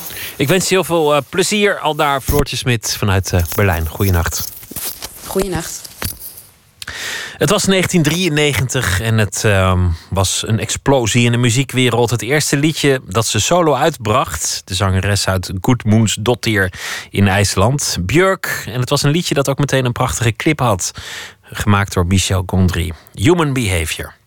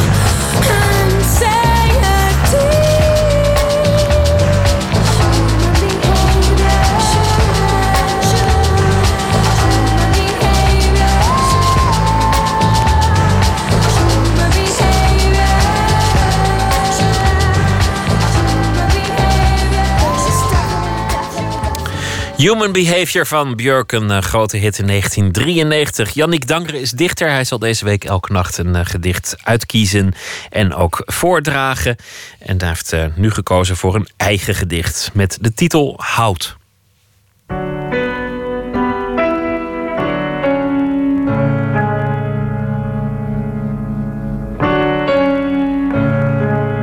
Vanavond ga ik jullie een gedicht voorlezen uit mijn debuutbundel. Meisje dat ik nog moet is verschenen in 2011. En er staan een hoop liefdesverzen in... waarin de verliefde dichter zich tot zijn al dan niet ideale liefde richt. Maar er staat ook één cyclus in, Onze Woonst... waarin het gaat over de oudere dichter die een huwelijk heeft met de vrouw die ooit zijn liefde was... maar dat nu niet meer is. Het gedicht heet Hout. Het duurt en het duurt. Het denken dat het voorbij is. En het toch hier in de kamer horen knarsen. Dat huwelijk van ons zonder tanden. Met de geur van lege koffiekoppen en niet gekochte croissants op deze ontbijttafel. Waar we ieder verschanst zitten aan één kant van onze verstandhouding van hout en steen, van afgezaagde moppen en poten. Er is niets te vertellen. Niets anders dan dat we weer uit ons bed zijn geveegd door de houten dageraad waarin wij de zoveelste bijl planten. Durven hoe lang al? Hoe lang nog? Wij. Elkaars verlangens lezen we al te traag aan flarden. Tellen ze elke ochtend af. Want we zijn elkaars kreupele bladzijden moe. Maar niemand zegt boeken toe. Want nog voor we wakker worden, is er weer en weer een nieuwe dag. Als een schuur waarin wij voor dood liggen. En gestapeld worden als brandhout. Yannick Dangere las het gedicht Hout. Morgen in Nooit meer slapen zit hier uh, Esther Perkin... en zij ontvangt René Soutendijk, actrice... beroemd vanwege grote rollen in de Nederlandse filmgeschiedenis. Spetters, het meisje met het rode haar. En binnenkort te zien in een voorstelling van het Noord-Nederlands toneel... naar de Deense tv-serie Borgen. Verder gaan we kijken naar het vervallen huis uit de Amerikaanse stad Detroit... dat helemaal is verplaatst en herbouwd in Rotterdam... in het kader van uh, het project Art Rotterdam. En uh, filosoof Jan Drost die komt langs, want hij heeft een uh, Valentijnsprogramma Liefdesbiecht en daar komt hij over vertellen. Wens ik u een hele goede nacht en morgen een leuke dag. En ik hoop dat u morgen weer zult luisteren. En de Nachtzuster gaat zo beginnen. U kunt bellen met een vraag. Iemand anders weet vast het antwoord 0800 1121. Wens ik u een uh, hele goede nacht. Tot morgen.